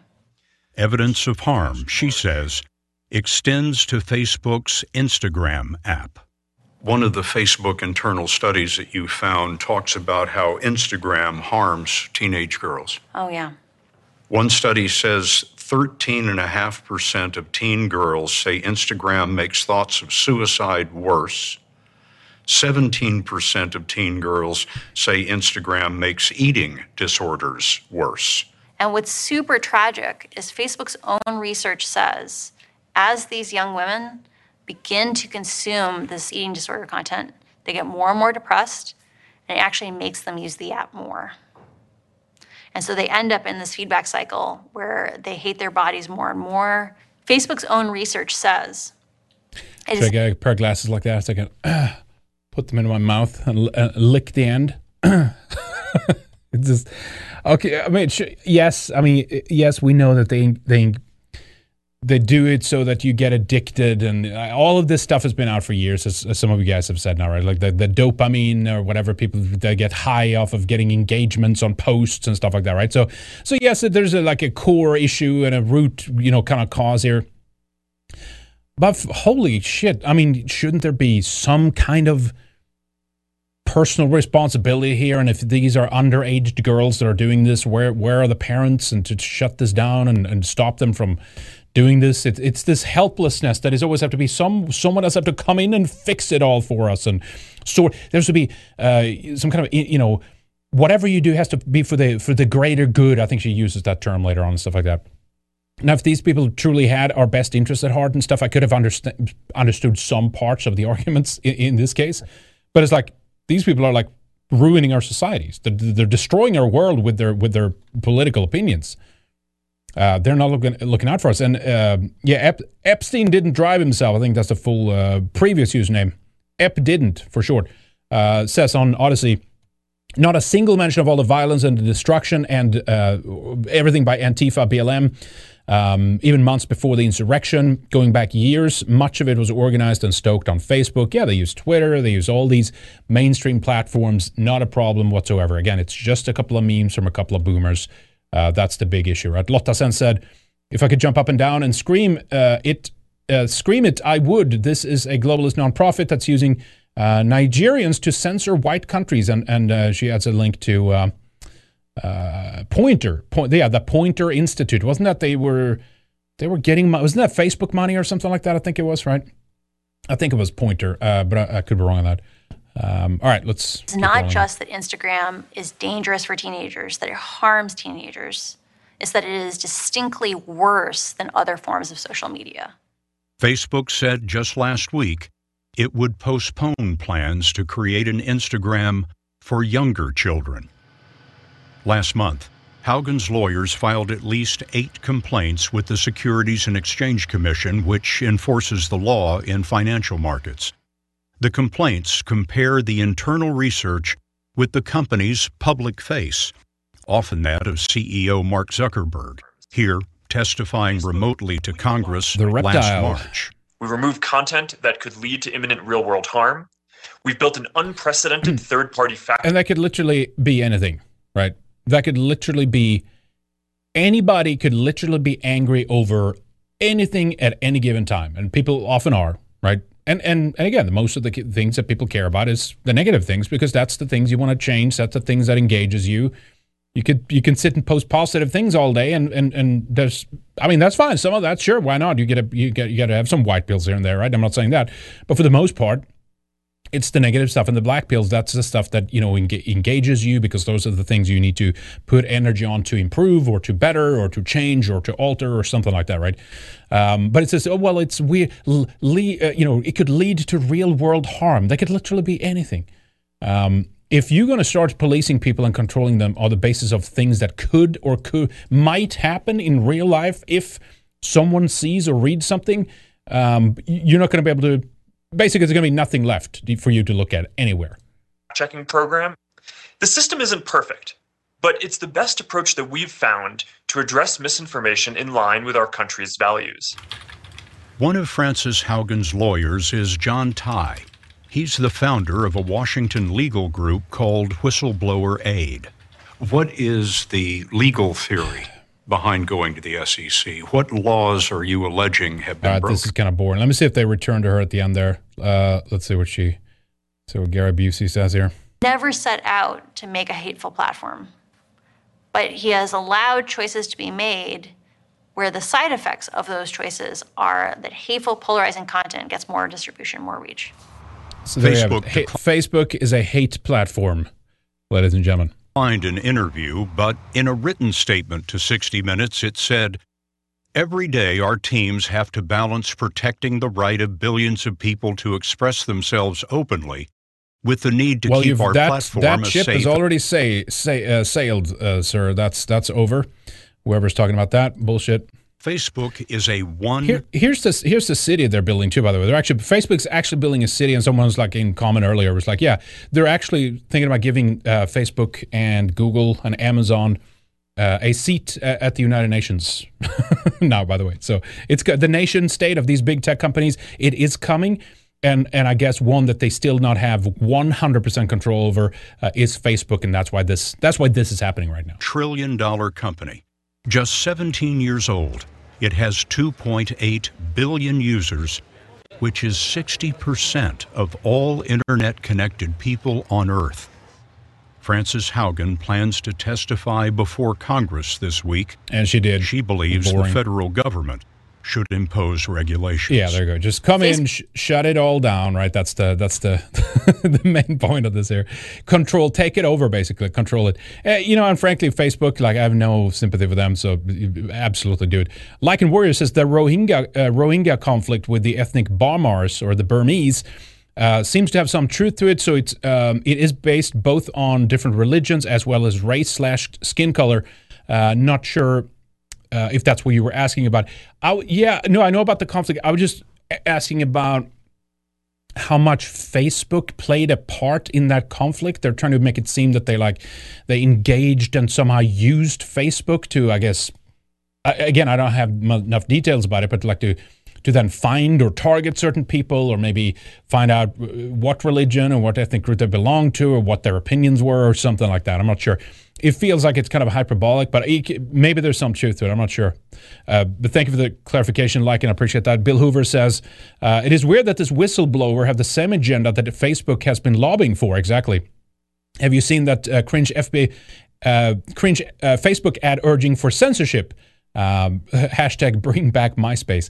Yes, I have, and I have it in fact too. I thought I could play it because it again, there's a string of things that happen all in one go here, and either, as I said, it's a self-inflicted wound to make things like so that when the reform comes, it's like, well, this is, well, you know, the, we had no choices. We had to do this, or something like that. Like when they maybe when they fi- when they finally like limit, uh, I don't know. It probably will will not happen. I don't know, but if they finally you know, kind of clamp down on like, you know, Ben Shapiro or uh, Bongino or something like that, right? It's like continuously at the top 10, uh, you know, on, on top 10 news stories each week almost. Uh, on Facebook. So when they finally do that, they have a like a justification for it. They're like, well, it was leading to real world harm and it was dangerous and stuff, you know. Um, but yeah, so that happened, and then you had what do you have here? Um, one segment we could play. Uh, she went to the uh, was it Congress or what was it again? A, su- a Senate subcommittee about Facebook's handling of data of children and other users. And there was one portion here. What see what time it was? Six fifty eight. Let me play that. uh, where, of course, you know, hate speech and all that kind of stuff came up again. Let me play it from, let me see, was it at the end here? Maybe this was not the clip. 658. Let me play towards the end. I think I think this was it. Let me let me play from here. Let's see. Public has no visibility into how Facebook operates. This must change. Facebook wants you to believe that the problems we're talking about are unsolvable. They want you to believe in false choices. They want you to believe that you must choose between a Facebook full of divisive and extreme content or losing one of the most important values our country was founded upon free speech. yeah, because it's uh, this is uh, what they call as a uh, a false uh, a, a, false paradigm, ladies and gentlemen. It's just a, a bunch of false options that somehow Facebook is choosing freedom of speech over censorship here, and that's what's causing all the problems. Mark Zuckerberg is a true champion, folks, of dangerous and, uh, and in fact, a terrorist-inducing free speech. You must choose between public oversight of Facebook's choices and your personal privacy. That to be able to share fun photos of your kids with old friends, you must also be inundated with anger driven virality anger driven viral. But can't you block on Facebook? Isn't this the very, there's the same thing about YouTube? Like, okay, well, there's people that want to watch this content, let them watch this goddamn content. If you don't want it, you can block those channels, you can block those people, and guess what? They won't show up in your feed when you're sharing your kid pictures on Facebook. Why would you even do that? they want you to believe that this is just part of the deal. I am here today to tell you that's not true. Yeah, we need to take it over These and change it. These problems are solvable. Yeah, we, will fix them. Free speech respecting. Yeah. More oh, yeah. enjoyable social media is possible. Literally saying a clean and a dirty. Uh, we can have a clean and a a, a we can have a clean and a dirty butt at the same time. that's, that's literally what she's saying a, fr- a censoring and free speech platform at the same time. Because if it's things that I don't want to see, then meh, it's really not censoring. It's really, it, it was things I didn't want to see anyway or didn't want to hear about. Safer, free speech respecting. Yeah. Yeah. More enjoyable social media is possible. It just it needs to be safe though, because it could be dangerous if you hear things you don't like. But there's one thing that I hope everyone takes away from these disclosures it is that Facebook can change, but it's one hell of a jawlines you got there. Clearly not going to do so on its own. My fear is that without action, divisive and extremist behaviors we see today are only the beginning. What we saw in Myanmar and are now seeing in Ethiopia are only the opening chapters of a story so terrifying, no one wants to read the end of it. Ugh. Congress can change the rules that Facebook plays by and stop the many harms it is now causing. We now know the truth about Facebook's destructive impact. I really appreciate the seriousness which the members of Congress and the Securities and Exchange Commission are approaching these issues. All right. Anyway, so basically, it was a big beg, a big beg, right? Please, uh, please please ban everybody, right? Please ban everybody. And of course, you know, outlets uh, you know, like the source Daily Wire, they're they are doing very well on Facebook, and and and I'm sure that could be part of the variable here, right? But they, of course, immediately kind of came out in defense of Zuckerberg, right, for some interesting reason. And Facebook, it's not that bad, and don't you know, don't listen to them. But then you do have you do have interesting things like this, where someone like um, what's his name again? That's working for. Uh, uh, this Matt Walsh, right? Works with, with Shapiro, Ben Shapiro, Daily Wire, and where it's like, you know, he's he is exposing the anti-white stuff now and all that stuff. Ironically, these were the people that were like calling people like talking about this five years ago. They called them Nazis and crazy lunatics and all that stuff. And of course, now they can talk about it, but they're still they're still not deplatformed. They are still on YouTube, but they can talk about these things. I don't care as long as it gets out. I'm happy. I don't care who talks about it. It's great that they're talking about you know replacement or the anti-white hatred and stuff like that. It's not like oh we it, we talked about it first. So yeah, I don't care about that part of it. But it is interesting that it's like they can do it and it and and they can be the kind of the controller of that narrative you, you know what i mean? But anyway so they uh, came out here and this is a pretty good piece. We, we won't have time to go through it all now because we're already late in the game here. I have more to cover but basically just showing this is the the the The basic thing is that Gary Busey here, jawline Gary Busey, is a left wing activist uh, who was behind Trump impeachments and all these kinds of things. And so basically, she's a plant. She's been doing all these things before. They go through in this article showing all the different causes that she's worked for, all the different things she's done. Uh, she was at Pinterest and Google, and she's pushed all these, you know, political things over the time, over the years and stuff like that. So not surprising at all, of course, right? So that that did a good, pr- pretty good job of just at least showing uh, that this is not, um, in any sense, just some organic woman that showed up and she's very concerned about this for you know because she wants to have peace on earth and facebook is is leading to you know it's it's war leading to war all over the place right? Uh, there was one more clip i want to play in this one here uh, around what is it? Around 214 in this clip. Let this goddamn ad end here. Uh, and i think this is the one where she had some questions that came up about hate. Let me see here. Here it is 214 let me play it from here. Check this out. Come on leading young users to anorexia content. besides teenagers or besides girls or besides Yeah. youth Yeah. are there other practices at facebook or instagram that are known to be harmful but yet oh. are pursued Facebook is aware that choices it made in establishing like meaningful social meaningful social interactions, so engagement-based ranking that didn't care if you bullied someone or committed hate speech in the comments, that was meaningful. They know that that change directly changed publishers' behavior. That companies like BuzzFeed wrote in and said the content is most successful on our platform is some of the content we're most ashamed of. You have a problem with your ranking, and they did nothing. They know that uh, politicians are being forced to take positions they know their own constituents don't like or approve of because those are the ones that get distributed on Facebook. Uh, but again, if if it's if they was it BuzzFeed you mentioned the BuzzFeed the the things that does the best on the platform are things they're embarrassed uh, about. I would assume it's not when they're talking about this new. Look at this new rainbow dildo product. There's five dildos you just must have. Right here's a listicle of, you know, the latest sex toys or something. It, it's going to be something maybe that's a little bit more, I guess, done. Uh, I don't even know if BuzzFeed is able to do anything like this, but it was a little bit more down to earth or something, and that's what they're ashamed of. I, I'm not following that, but regardless, the point is, it's this is an assault then on on, on human nature or or things that f- humans find interesting. Those those things are offensive, and they should be made illegal because it's causing problems for us. Pagan Bear says she's a Dick Tracy character. Uh, yeah, with that with that uh, with that jawline, I can't you know.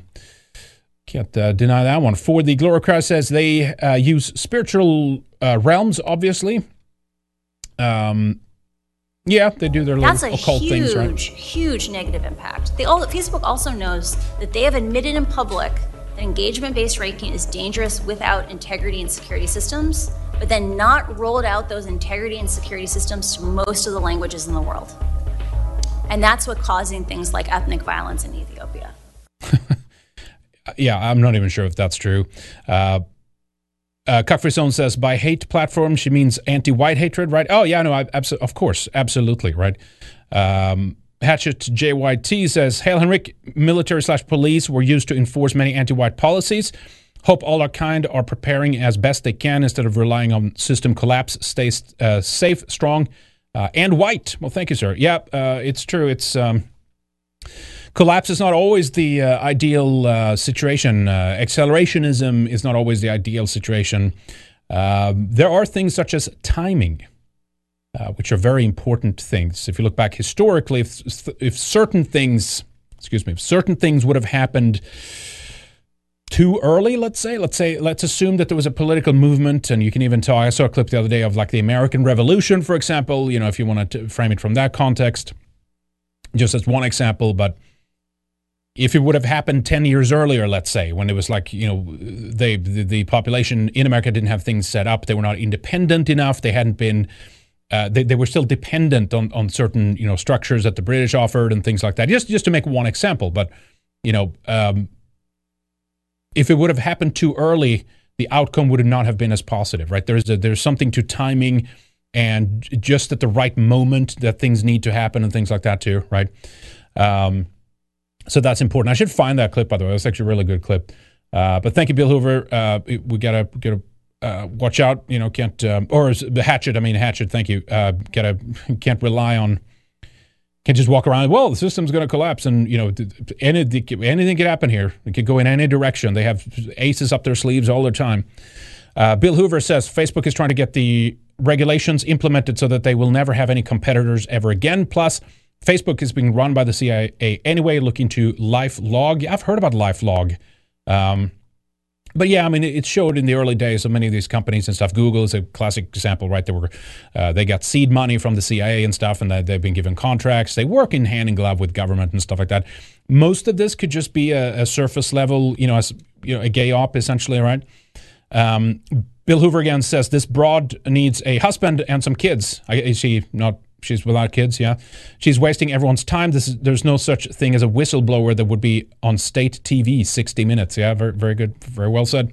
Johnny Reb says, uh, "Bus fare, Henrik, in case you don't uh, want to do the squats." yeah, the Romain, the Romain, the based Romanians. I would I wouldn't mind doing a couple of squats. You can get that bus ride for free. But thank you, Johnny Reb. I appreciate that. In case, in case I'm feeling uh, lazy one day. Uh, okay, so here is the, and of course, you know, Zuckerberg came out and Where's the article I had on this here? Um, uh, he he spoke up. We care deeply. Mark Zuckerberg responds to Facebook whistleblowers and blah blah blah. It's all this attention. Mark Zuckerberg's personal wealth has fallen by nearly seven billion in a few hours because of the outage that happened. Then one was it one day after this whistleblower came out, and according to this NPR piece um, titled "Why Facebook and Instagram Went Down for Hours on Monday," they claim that it was a self-inflicted problem. I, I, still am not sure if this is true, but I would not be surprised, right? Uh, why did the outage last? Uh, say an update to Facebook's routers that coordinate network traffic went wrong. And the question is, okay, can you, can you explain that? Sending a wave of disruptions rippling through its systems. Sounds a bit nebulous here. As a result, all things Facebook were effectively shut down worldwide. Why did the outage last so long? The problem was made worse and its solutions more elusive because the outage also whacked Facebook's own internal system and tools that it relies on for daily operations. Employees also reportedly faced difficulty in physical reaching the space where the routers were housed. They were, they were, they were not being let into buildings and for, uh, stuff like that. And first, I thought someone is like blackmailing Facebook here, like they're they're they're they're sending a message, a signal. I think if you don't comply here, like we can we can we can take all your shit down, like you know that, right?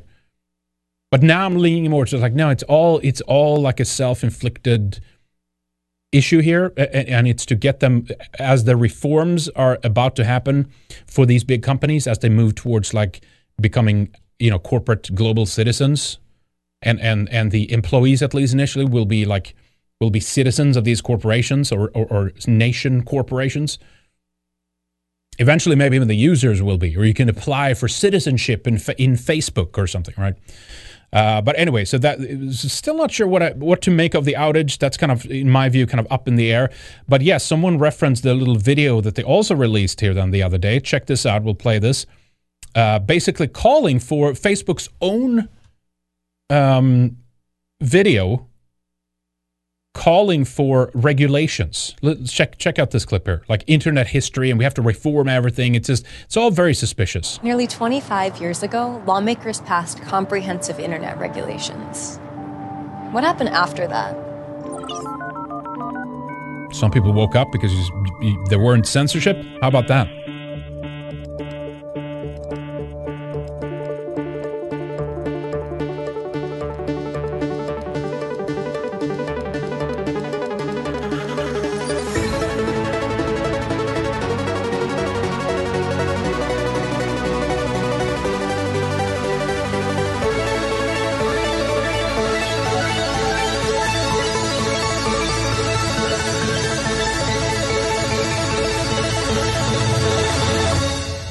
Happened with internet regulations? Not much at all. If the internet has come a long way in the last 25 years, shouldn't internet regulations too? We support updated internet regulations. See our progress, blah, blah, blah, blah, blah, blah, blah. That's Facebook. It's time for updated internet regulations. Hmm, I don't know. What is this about here? Clear rules are needed to address today's toughest challenges.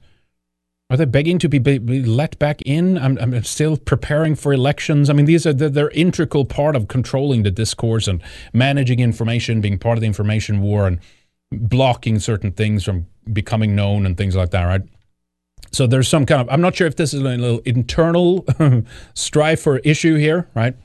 Uh, or what this is about, but it's very interesting. And uh, but I think at some point, um, they're going to try to clamp down on, on on any try to remaining little voices that you do have left, and that's probably part of what they're doing here. Uh, to be honest, it's probably pretty basic and, and, and straightforward what they're doing. Let me um, let me see here. Uh, yeah, this is the story. Let me see. Okay, I thought I opened this in archive. One moment here, guys. this is the story about how they're wanting to offer, give Amazon and Facebook a seat at the United Nations. Did you guys see this yet? Uh, it's kind of funny. Given the scope of their ambitions, uh, our dependence on them, behemoth brands should be treated and held uh, to account for what they really are commercial superpowers. So, this is, you know, a while ago I did this segment, how they're going to become nations, these big corporations. And that's basically where this is going. Uh, you're going to be, you know, if you're still not banned from these uh, companies, you'll be, you'll be a. Uh, remember there was a Rollerball, 1970s kind of classic movie. Everyone was on drugs, and they're all like watching like some kind of, you know, Roman, uh, what do you call it, like a Colosseum games, right? The um, bread and circuses kind of thing, right? They're watching the rollerball games and all that stuff, but they're talking about the the corporate the corporate wars in that in that movie. Uh, it's like energy against uh, I forget what what the other companies were in there. They have their own flags and banners and stuff, right? Um, but yeah, so this is that's where it is. It's a nation state. It's going to be it's going to become a, a nation state, right? Uh, here's some other things that happened. More part of the uh, Operation Polygon lead up, the, the the intensified. You know, we've talked about issues with internet security and ha- attacks and hacks and all that kind of stuff. Um, Jeff Bezos' uh, Twitch, right? He bought Twitch uh, a few years ago now. Uh, hackers apparently stole and then published the uh, source code for Twitch, uh, for Twitch in a huge hack. These days, corporate hack seems like a nearly daily occurrence, with only the biggest and most damaging ones making headlines, whether it's ransomware attack or the good old-fashioned exploit. We're attracting more than cursory attention from the press, but Wednesday's hack of Twitch, the streaming service owned by Amazon, has come with a hilarious twist. The hackers didn't just break in, they stole a treasure trove of valuable source code, internal admin tools, and files associated with the Vapor game store, i.e., it was hacked, planned, and executed not for uh, not simply for profit, but to hurt Twitch and Amazon. Data on payments to popular streamers from 2019 and 2021 was also stolen and leaked so people could see how much they were paid. It appears the leakers have taken precautions to avoid exposing personal data that could be damaging for Twitch users. Okay, interesting. Um, so more of that kind of stuff uh, is coming. Operation Polygon. Uh, at some point, we'll uh, we'll have a true cyber pandemic. Uh, quick mention here before we go over to the next uh, segment here regarding um, Lars Vilks, Swedish artist.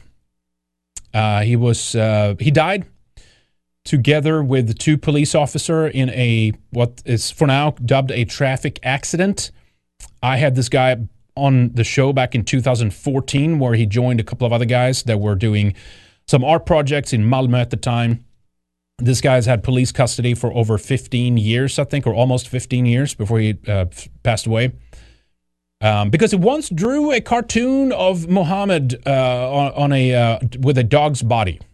Right? He he did a couple of he made fun of Muhammad a couple of times, and then all hell broke loose. And of course, they were the uh, what is it called a fatwa? What is it called again? They were issued against this guy and all this. He's, he was a mellow boomer. He was laid back. He was not you know an artist guy. He did different things and all that stuff, right? Uh, but so a lot of people are having questions about this. It's very strange.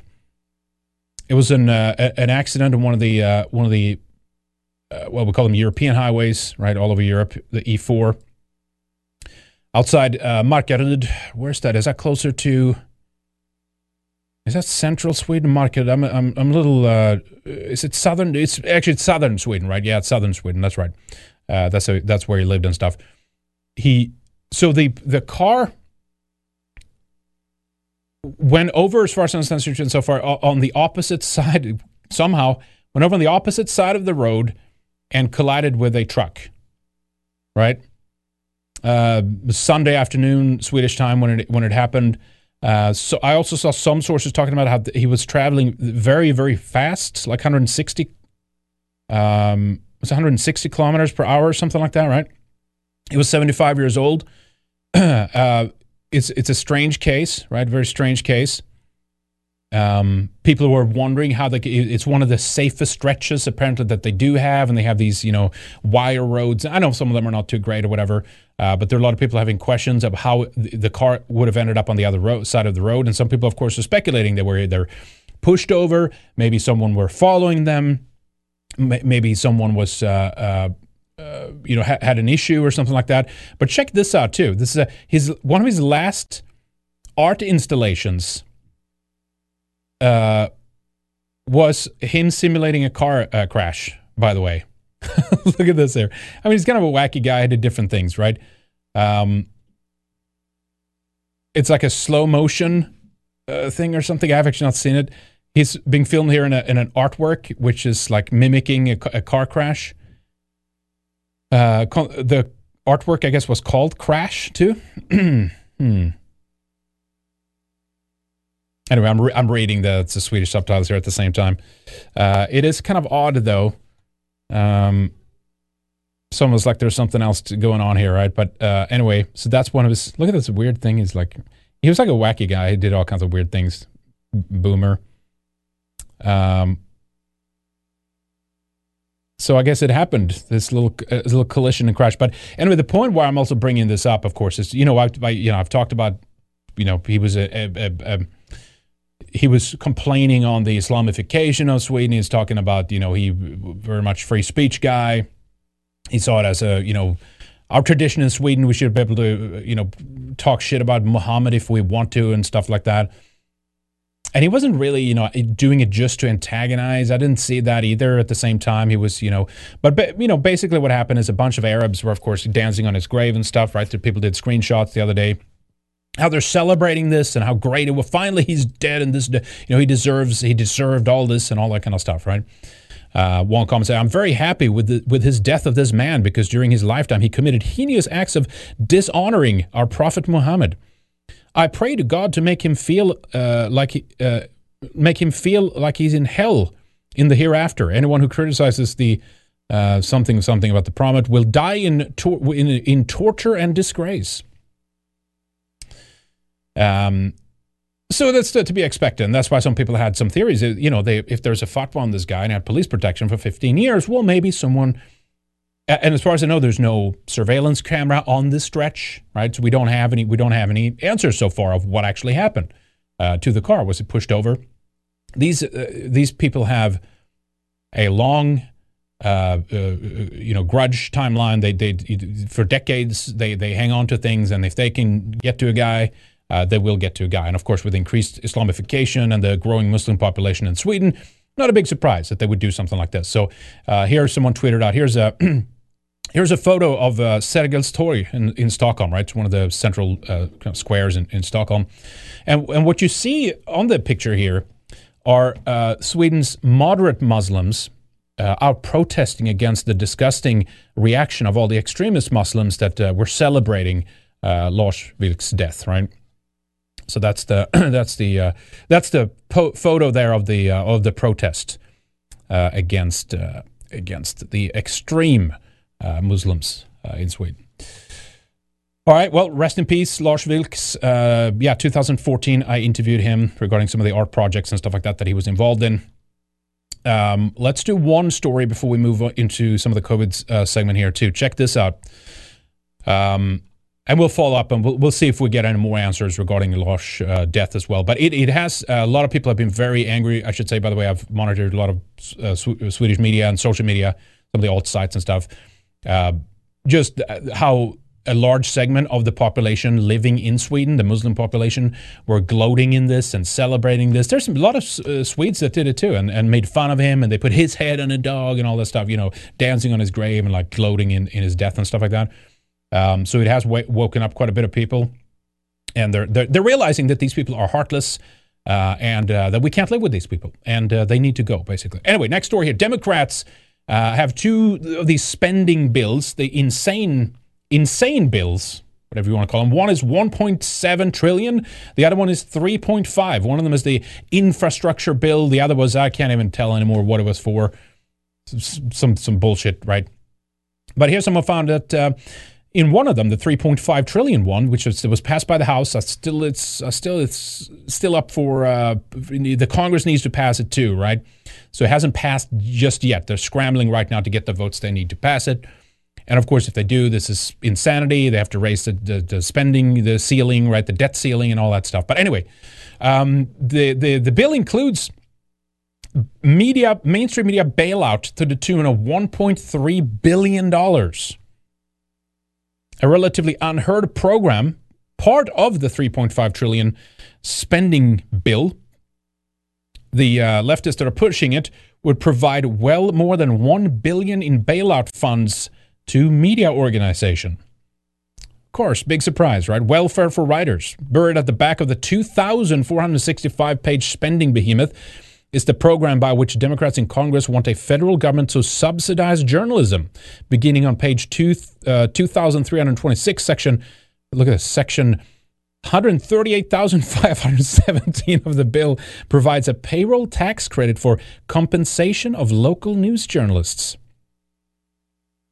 The program would provide a credit of up to 50,000 annually for each local news journalist and staff subsidizing half of wages in the first year and 30% for 4 years thereafter. This so they're they're they're socializing everything, right? This is what we have in Sweden, this is what they have in the UK, right? BBC, we have SVT and, and these other, you know, Sveriges Radio in, in Sweden, all these groups that are getting government money. Oh, in fact, that reminds me, the very uh, outlet uh, Alkompis, by the way, that you see here, I forgot to mention that. Good time to mention it. Uh, Muslim, you know, outlet. They write in Arabic and all that stuff. Well, they get what we call presto. They get uh, uh, media, government money, supports basically, right? Uh, so they can publish this kind of uh, trash, uh, celebrating his death and stuff like that. But they get, we, the taxpayers, have to pay uh, this media outlet, this Muslim, Swedish hostile Muslim outlet, money each year, so they can write their trash pieces like this. It's incredible, right? Yeah, so watch out, U.S., because these uh, they're, they're going to push the same bullshit on you like they have in many uh, so-called democratic socialist countries in Sweden. It's, it's just pure commie bullshit. It's basically a way for to get the establishment press to feed out of the hand of the state and the government, and so you'll never see true uh, rebellion and critique and dissent from these media outlets uh, because they would uh, they would be slapped back in place right right away. Okay. Let's do the uh, last segment here on uh, COVID. Got to talk some more about uh, some of the uh, some of the situation, some of the news and updates. Uh, let's begin with this. Let me actually check entropy here before we move into this, though. This could be uh, good to do. Let me see here. Aaron Jim says as late as F, but made it. Hail Red Ice. Thank you. Jim says, appreciate that. Very kind of you. Good to see you. Dreidels Cedar, Cedar, Seed Aider. so I'm butchering that. Hail Henrik. Any updates on streaming on Telegram? Keep fighting the good fight. Together we, uh, we will build our people up.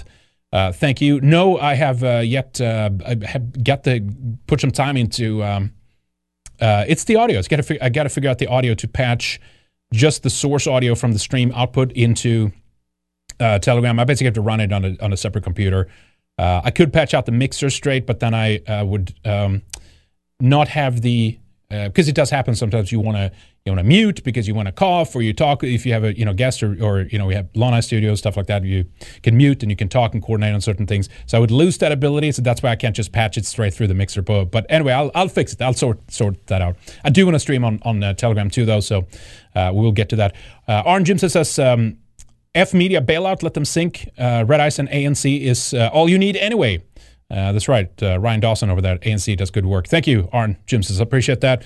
So here's uh, Keith Olbermann coming to the conclusion that the only reason why the anti vaxxers will not take the experimental mRNA jab uh, is because they are afraid. That's right. They're afraid. They're not. They're not man enough to get a needle shoved into their arm. Listen to uh, listen to this lunatic here. Time to stop coddling the people who won't get the shot. Booster shot. Mission accomplished. And it is. It is time to stop coddling them, the ones who won't get the damn shot already. And our first step, you and I, is symbols, the language we use. We call these people vaccine hesitant, vaccine skeptics, anti vax. We say they're protesting mandates and passports. They're making a personal choice. They're waiting for more information. They're making a medical decision. Bullshit! They're afraid. They're afraid to get vaccinated. Stop feeding their egos about what they're doing. Stop legitimizing it. Vaccine hesitant, they're afraid. Vaccine skeptics, they're afraid. Anti vax, they're afraid. They're protesting mandates and passports, they're afraid. They're making a personal choice, they're afraid. They're waiting for more information, afraid. They're making a medical decision to be afraid. The snowflakes are afraid. Oh no! Don't call me! Don't call me a snowflake, Keith. Please. Vaccine. Afraid of being proved wrong. Afraid of doing what anybody else in the world tells them to do. Afraid of needles. Yeah, that's it. That's it, So, Keith. You got no it. You unlocked the secret. You caught us. what's going on here. Apart from the people who have legitimate medical complications about vaccines, we have to stop coddling the morons who will not get the shot. But Keith, start- you, don't you hate us anyway, Keith? Don't you just don't you want us to die? Isn't that what the, the, the thing is? Those you politically disagree with, you want those people to die. Why are you concern posting? Wait, are, are they really so dumb? This guy, he thinks that he will. This will like. I'm gonna, I'm gonna prove him. I'm not afraid. I'm gonna prove Keith wrong right now. I'm go, I'll go get my fourth booster. Is that or is it? Uh, I don't know. It's just, I mean, he this guy's he's a he's insane. This guy. That's all he does now. He just does just screams at the camera. That's all he does. It's, it looks like he has some money still, though. He's still at the, the top there of what is that? Is that uh, Central Park in the background right there? He has one of his uh, cush apartments right there in New, New York City. He did his uh, job well. Was at MSNBC. He worked for many years, right? He probably has to. He has a few millions in the bank still. This guy, right? By calling them what they are. They are all snowflakes and cowards. Oh, no, I'm so and hurt, idiots And losers. And most importantly, they are afraid. Great video, Keith. All right. Well, I mean, you know, I, I, I think there could be some more. I think there could be some other issues here at play. I think it could be a little bit more uh, than the people are simply afraid. I think I could. I think call me crazy, but I think it has something to do with the fact that this is nothing to do with what's called a traditional vaccine. Maybe that even even I'm not a big fan of that because I don't like the adjuvants. But at, at least that would be somewhat uh, somewhat understandable as opposed to an experimental new technology where uh, we're limited in studies. Uh, and the uh, data, well, it's too early to tell, but uh, it doesn't look good for the uh, for the uh, for the vaxxed. Let me t- let me tell you. Um, so, let's look at one of the stories. For example, Ontar- Ontario doctor resigns over forced vaccine. Says eighty percent of ER patients with mysterious issues have had both shots. Dr. Rochagné Kilian asked a hospital system CEO some tough questions about unethical behavior, and he deferred to the government. Um, yeah, so this uh, nurse resigned as an emergency room and family practice physician due to her concerns that the Ontario health system in Canada and Grey Bruce uh, Health Services crossed ethical lines through the pandemic in virtual meetings that included um, their CEO there, Gary Sims, and other staff members. Dr. Kilian asked Sims a series of questions about what she believes is unethical behavior on behalf of the Ontario health system at all levels. Sims appeared to be unprepared for difficult questions, big surprise, pertaining to the ongoing rollout of vaccination mandates and vaccine segregation restrictions the Ontario health system is championing. Kilian estimates that 80% of the patients that she saw in the ER during the past month who had inexplicable symptoms were double vaxxed. Uh, and so she goes on. I don't think they have the link to or the actual clip of her talking about it, but this could have something to do with it, right? Like basically, there's some pretty funky things that are happening here, right? Um, here's Trudeau talking about um, uh, and he's of course going to remain in government now. Of course, he was totally legitimately elected, and, and everyone still wanted Trudeau. There was no push, big, big pushback in Canada against him. There's no campaign, you know, to get him out or anything like that. Uh, he announced that he will place all federal employees on unpaid leave until they have been injected with the experimental mRNA COVID vaccine. And they must declare their full vaccination status through an online portal by October 29th. Uh, listen to this. Chrystia has outlined what the mandatory vaccination that's in place immediately for federal employees will look like. The bottom line proof of vaccination will be required by no later than the end of this month for all federal employees. And by mid November, enforcement measures in place will make sure that everyone is vaccinated. This is about keeping people safe on the job and in their communities. And the same goes for the second commitment we made mandatory vaccination on travel. By the end of October, everyone 12 or older on a plane or train within Canada should be fully vaccinated.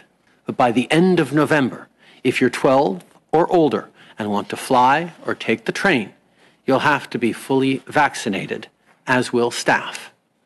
Testing will no longer be an option before boarding. Done the right thing and gotten Jeez. vaccinated, you deserve the freedom to be safe from COVID 19. You- well, you're have not, your though. kids safe from COVID. Yeah, well, you're not. to the People are people who get vaxxed. They're literally bringing COVID home to their kids who cannot get the vax because they're carrier of big viral loads, and they're also un, eh, eh, not. Some of them are not symptomatic, right? So they become factories for the spike protein, and so they spread it to others. like this is kind of obvious, right? But eh, I'm getting ahead of myself. Let's keep listening to uh, Turdo here. you love. And if you haven't gotten your shots yet but want to travel this winter, let's be clear. There will only be a few extremely narrow exceptions, like a valid medical condition. For the vast, vast majority of people, the rules are very simple.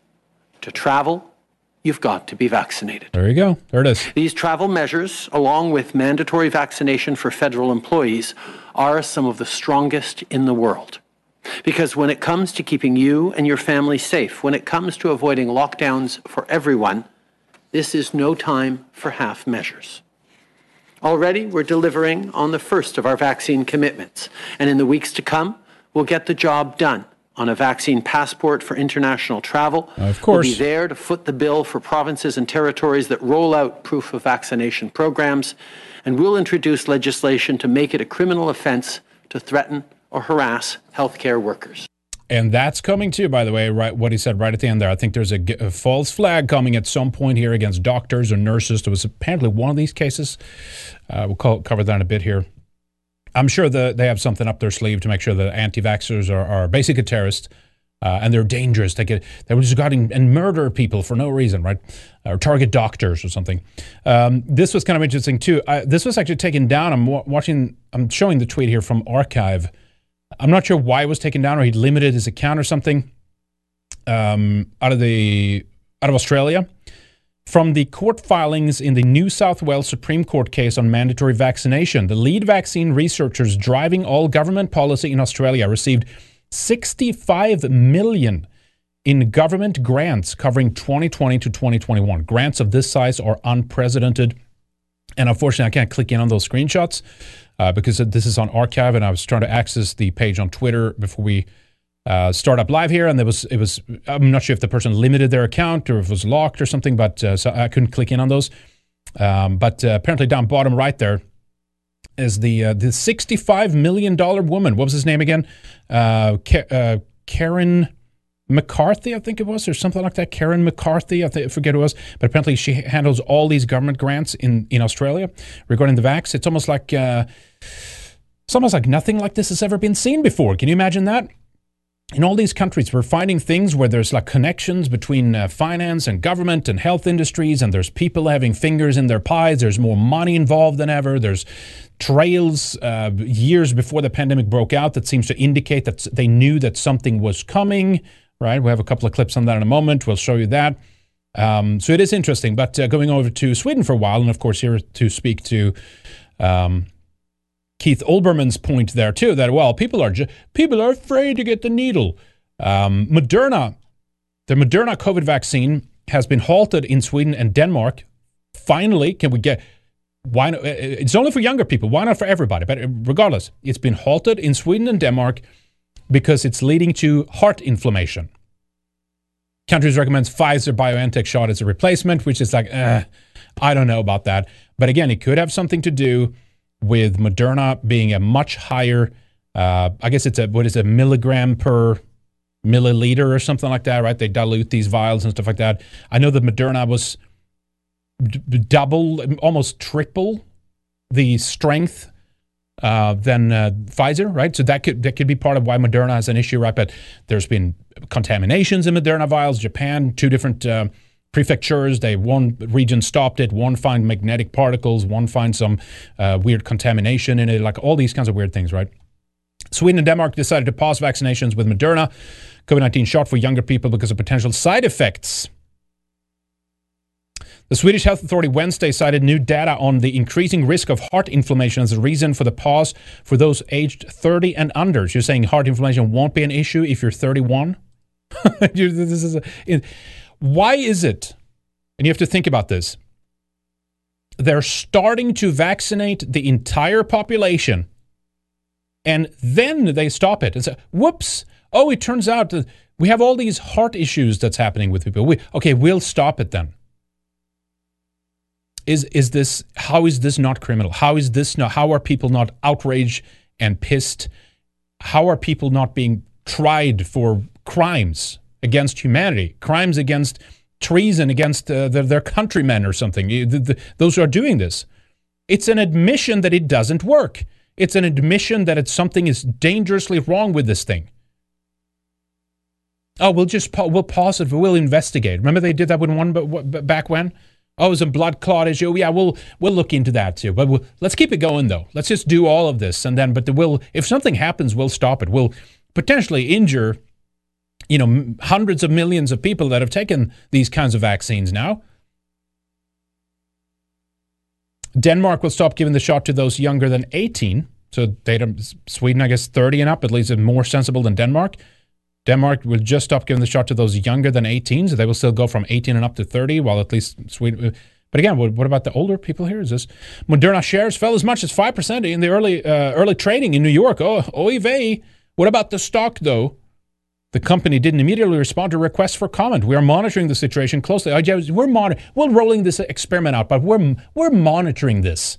We're just going to give potentially every kid in Sweden and Denmark heart issues for the rest of their lives myocarditis or inflammations of the heart, scar tissue on the heart, all this kinds of crazy shit. But you know we're we're responsible and we're upstanding. Soon, if we detect something happening after we've injected millions of people, we'll stop. We'll stop it immediately. Of course we will, and then we'll start up again when when it's been cleared. If oh, it doesn't seem to be an issue.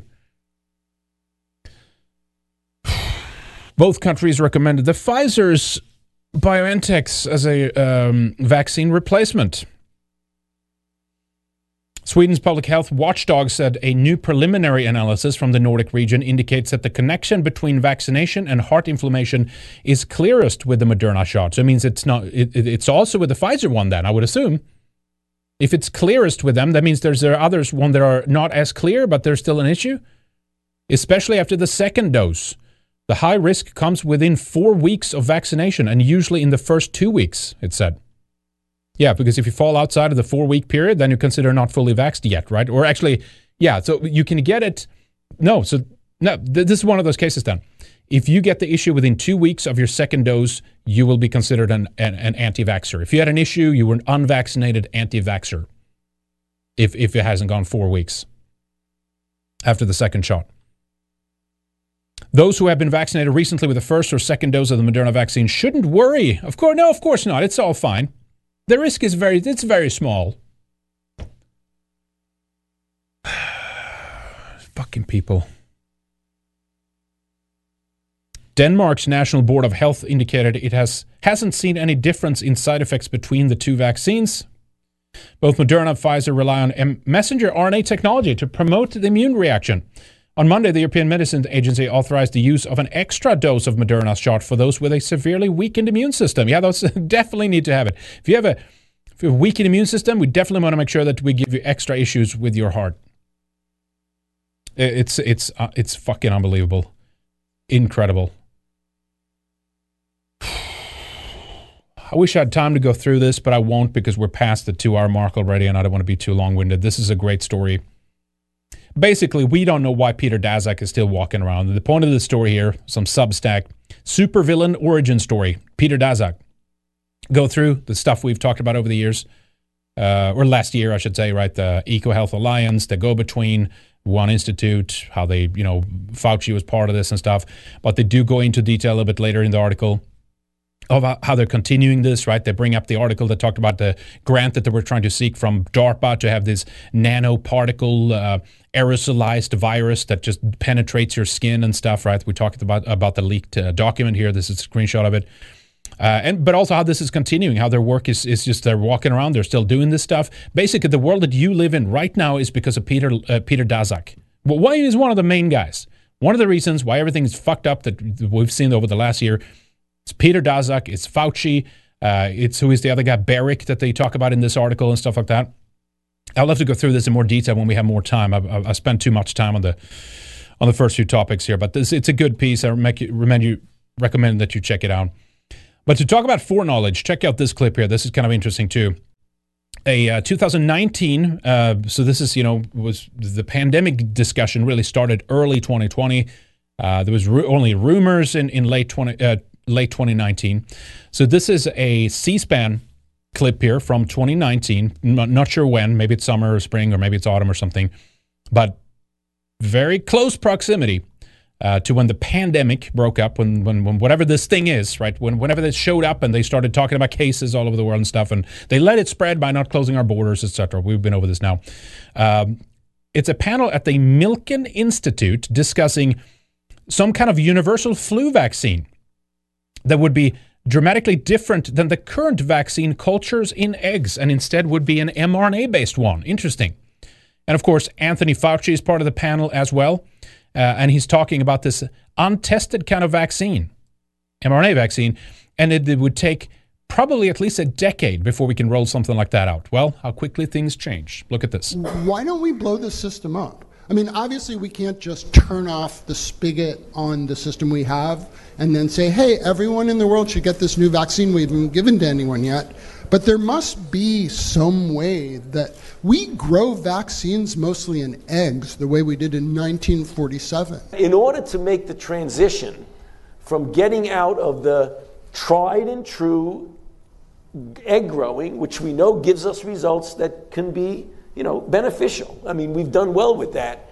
To something that has to be much better. Uh, you have to prove that this works, and then you've got to go through all of the clinical trials, phase ones, phase twos, phase three, and then show that this particular product is going to be good over a period of years.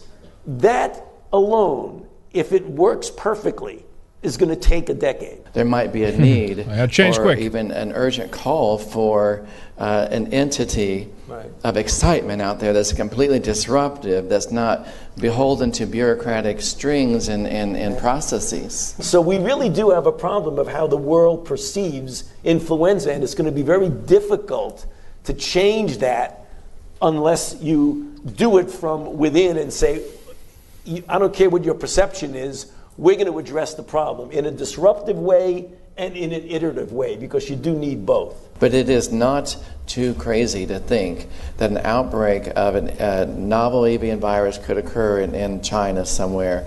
We could get the RNA sequence from that, beam it to a number of regional centers, if not local, if not even in your home at some point, and print those vaccines on a patch and self administer. There we go. Oh, it'll take a decade. Unless we can't just turn off the spigot on these old vaccines. Can't. Well, oh, there you go. They actually did that. They just re- launched this new experimental technology. But you know, Fauci said it will take at least a decade. These fucking people. These fucking. They're walking around. These people. It's unbelievable. Peter Daszak, Fauci. These people. It's it's incredible. Just lie before Congress. They just lie, lie, lie. We did. Oh, we did. We didn't do gain of function. None of that's happening. We didn't do any of that. Black Phillips says, Henrik, I know you're about to go into COVID, uh, but what is the general feeling of the vaccine in Sweden? Are normies hesitant or are they uh, like NPCs here? The question is, I, I- still don't know if you can trust all the data and stuff, but a lot of people are taking it. a lot of lot of normies are, are scared into submission. Uh, there is some healthy skepticism, but uh, if these numbers can be trusted, which I, you know, you, you always have to take everything with a grain of salt, they claim that 64.2% are fully vaccinated, right? Which is pretty comparable to Norway, Denmark, and things like that. And you know uh, now they're celebrating and these. Oh well, you did good. You most of you obeyed basically. So now we're going to let you go back to normal for a little bit, but uh, we'll see what happens here. Autumn and winter. You know my, if you're a regular viewer, you know my prediction on this, which is uh, basically it's going to be a, a, shit show here going into uh, autumn and winter. People are re-exposed. People get sick again of different things, and then their immune system is going to be compromised. They might succumb to this or other things. The vaccine issues are going to compound over time. They're going to launch booster shots. Going to be massive issues. I hope I'm wrong, but that's what I think is going to happen. And so this releasing of the measures that they've had in Norway, excuse me, Denmark and stuff, uh, seen as a as a reward. That's that's going to only be very momentarily, I think, to be honest. Um, Arn Jim says uh, for all the hard work. I'm not sure if I did that one or not, but thank you, uh, Arn Jim says. I appreciate that. Very kind, kind of you. Virginian Drifter say the amount of total population in Denmark being vaccinated is deeply concerning, and it's same in Iceland. It's deeply concerning. I'm telling you, most of these like Nordic nations and Western European, that's where the percentages are, are the highest. This is literally like this is this campaign is for, is for white people. Look at the fully vaccinated rates in countries like India. It's 16. I mean, good for them. Good for, for them to be smart enough to to uh, oppose this, right? but 16.7% or something like that too. And one of the reasons why they're defeating this in India is not only because they're handing out ivermectin and alternative cure measures and stuff which they claim doesn't work, which clearly works, but one of the reasons why it's why they don't have a, essentially a pandemic in many parts of India anymore is because you don't have a bunch of vaccinated people walking around spreading the virus. You don't have factories every other. You don't have 64.2% of the population being mRNA uh, spike protein factories walking around shedding and giving it to everybody. Of course, it's going to continue. It's just this, the vaccine is the virus. this is how it is. It's, I can't believe this is not a, a wider discussion. This is how it continues to perpetuate itself. Everyone's walking around giving it to everybody. It's like that uh, CNBC host, right? I was double jabbed, but I gave it to my kids. So I get yeah, but we got to protect everybody. But yeah, but you gave it to now you gave it to your kids. Now they're at risk because you were vaccinated. Um, yeah, uh, Virginia Drifter continues saying there. I, I, I broke off too early. Uh, the vaccination is totally a white weapon. Yeah, weapon against white people, uh, and our a, a, civil. Let me say, and our civil nature is working against us right now. Our civil nature, yeah, like our, yeah, our high trust, essentially, right? Our faith in institutions and our, you know, gullibility to a certain extent, and and we'll see. I mean, I hope it's wrong, but that might be I might be paying off here for the global elite. It's it's horrific. I just I, you know I, I don't want to be too alarmist too early and all that stuff, but it's also hard not to like scream at the rooftop, rooftops about this thing that this is basically like this is a this is a genocide. This is this is a genocide. This that's what I, I hope I'm wrong. I hope this is not going to happen. These people are going to be fine. Most most most of our fellow European people are going to be fine. It's not going to be an issue, but I fear not. I fear this is going to be an issue. China placed massive order for PCR tests months before first official COVID case. It's almost like someone it's almost like someone knew. Can you believe that? Months before the first official reports of a novel coronavirus in Wuhan, China, officials in the Hubei province placed a massive order for PCR tests, according to Nikkei, citing a report from researchers, including former intelligence officers in the US, the UK, and Australia. Records from a website aggregating public sector procurement contracts revealed that approximately 67.4 million Wuhan, or yuan, uh, which is about uh, 10.5 million at current rates, was spent on a PCR test, a polymerase, uh, polymer, polymerase chain reaction test, starting in May 2019, nearly double the 2018 total. Interesting. Months, monthly procurement data shows a spike in orders in May, especially from CDC buyers and the People's Liberation Army, according to the report. Nothing to see here. It's uh, we don't believe in those crazy, wacky conspiracy theories. But somehow, some someone knew, right? That's just crazy.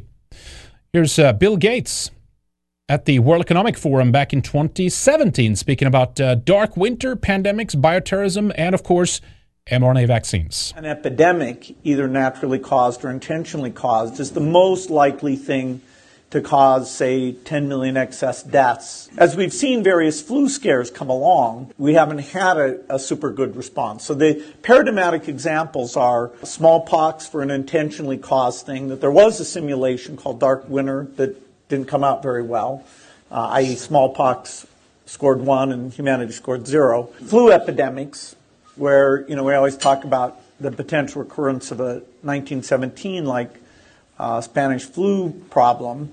And then Ebola. You're excited about the technology innovation that's going on around this sort of RNA area. Can you talk us through you know, where we're at, how optimistic you are that we can really accelerate the process of, of, of getting a, a vaccine developed? Well, there's no licensed product using these technologies, so they're still, in terms of uh, immunogenicity, duration, uh, some questions to be answered.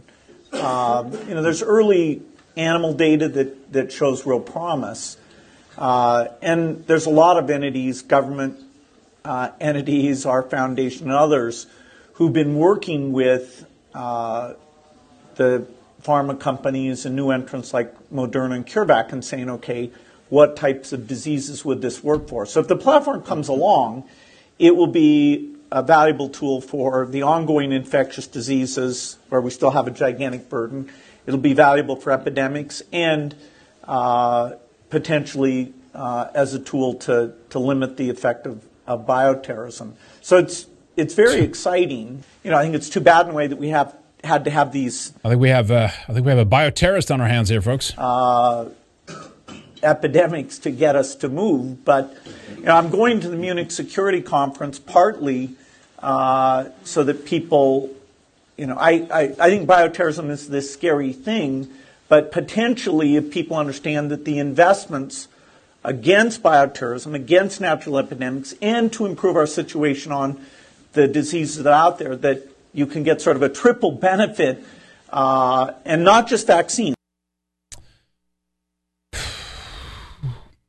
Yep, they all know. They all know. They all talk about it. They all knew what they wanted to do and all that stuff. And then it came along, right? Here's uh, Robert Malone. We'll do two last stories here and then we'll uh, wrap up here for today. We're a bit uh, past overdue here, but um, Robert Malone says, I've warned about the prospect of the vaccinated acting as super spreaders due to showing fewer symptoms. And he links to a study here University of Wisconsin Madison and public health study indicates vaccinated people may spread delta-based SARS-CoV-2 as much as the unvaccinated. I would say probably more so because if you haven't been infected, that's of course the best way to what well unless you maybe caught it early on when there wasn't as bad mutated uh, whatever you develop antibodies and then you're protected right that would be an ideal situation let's say but as the variants get worse because the uh, vaccine be the driver uh, you might now be getting really sick because of it. So you maybe want to not get it now. I, I, who knows? All of this is up in the air. But I'd say that the vaccinated are these are the carriers. They are the they are the spreaders right now of the vaccine, right of the uh, of the of the virus.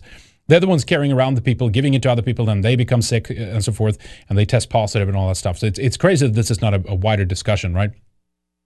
Um, Lone Star Texan says, "Good show, sir. Well, thank you. 07 to you. Appreciate it." Um, last one. Let's end with this one. Uh, UK and Australia begins an ad campaign normalizing heart failure in young people. BBC cites risk of death associated with going for a run. That's right. So this is the new normal here. A movie called I Am Not Alone uh, that they're pitching to young people. That you just having heart uh, heart issues, myocarditis or whatever, um, heart failure, heart attacks. Uh, it's just it's it's just part of the normal uh, routine right now. Nothing nothing has changed. There's nothing introduced that kind of altered this. Um, look at this little promo clip here. Is Jem O'Reilly. At 16 years old, I was diagnosed with a heart condition, which means I have to be really careful with my health. Activities such as running could be dangerous, potentially causing sudden death for someone like me. And I am not alone.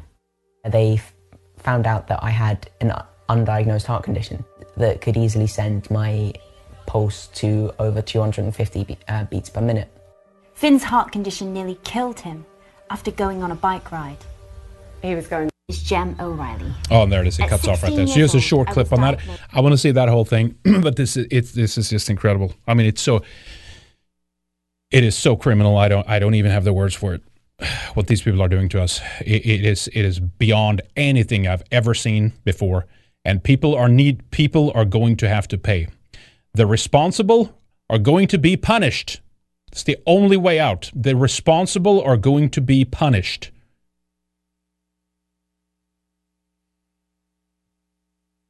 But the Aussie guy said, "Be be good, be united.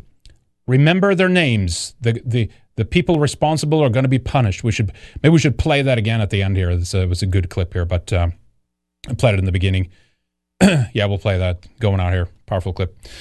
All right. Holy smokes! It's just we're we've we've gone from clown world to, to demon world here over the last year. It's been uh, going from from a big joke to to a big nightmare uh, hellscape, basically. Right. Uh, all right, we'll end with this clip. I, I, thank you all for tuning in today. I Hope you enjoyed the show. We've gone over. Otherwise, I had a, couple of other stories at the end, but we might save those for uh, Friday, uh, or we'll do something else with them later on. A lot of things happening and, and, and developing, of course. I appreciate you all. Thank you so much for joining us today. We'll see you guys uh, uh, maybe tomorrow. We have uh, the equity video that I'm still trying to wrap up here with Lana, but of course, we'll be back with Flashback Friday. As usual, Friday. Let me take this last entropy right here. Virginian Drifter says, uh, I appreciate everything you do, Henrik. Well, thank you. Your reasonable and level headed takes are why I keep coming back. Thank you. Stay strong, uh, all, and never take the damn jab. That's right. Thank you, Virginia Drifter. I appreciate that very, very much. Uh, we do do our best here to try to keep you guys informed and making the right decision.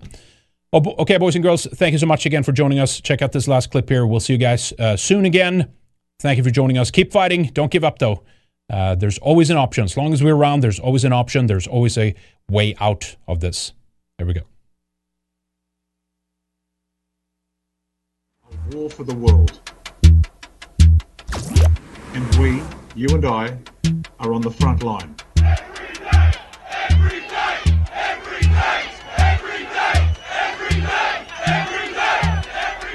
Be calm, be united, be brave, and be good.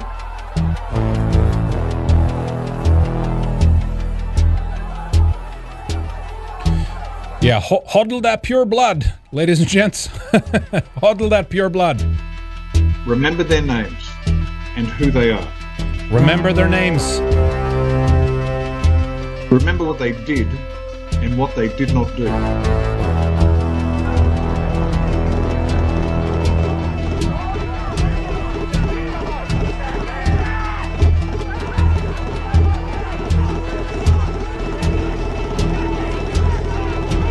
We have been deceived by those whom we trusted.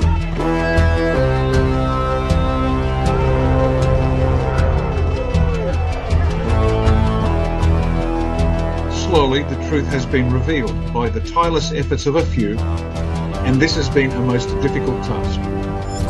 No matter how many they send against us, they cannot defeat 25 million Australians who stand together as one. Be brave. Some of us might be hurt, and some of us might die.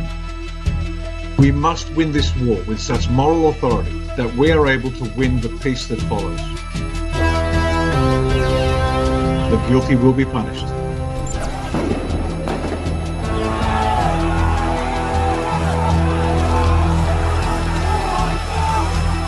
We, the common people of Australia, are and have always been so much more than the elites we are better than they are.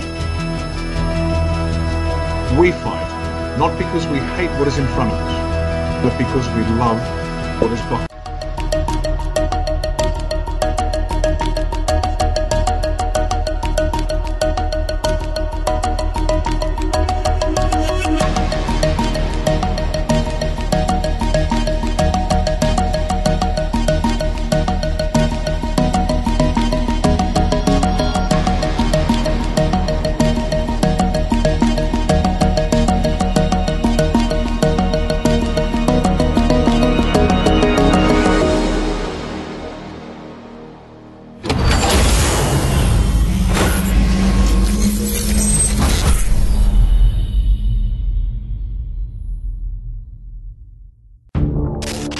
love Red Ice? Want more? Get access to exclusive material by signing up for a Red Ice membership. You'll be able to watch Weekend Warrior, our flagship show, the second hour of interviews, and other special feature videos only for subscribers.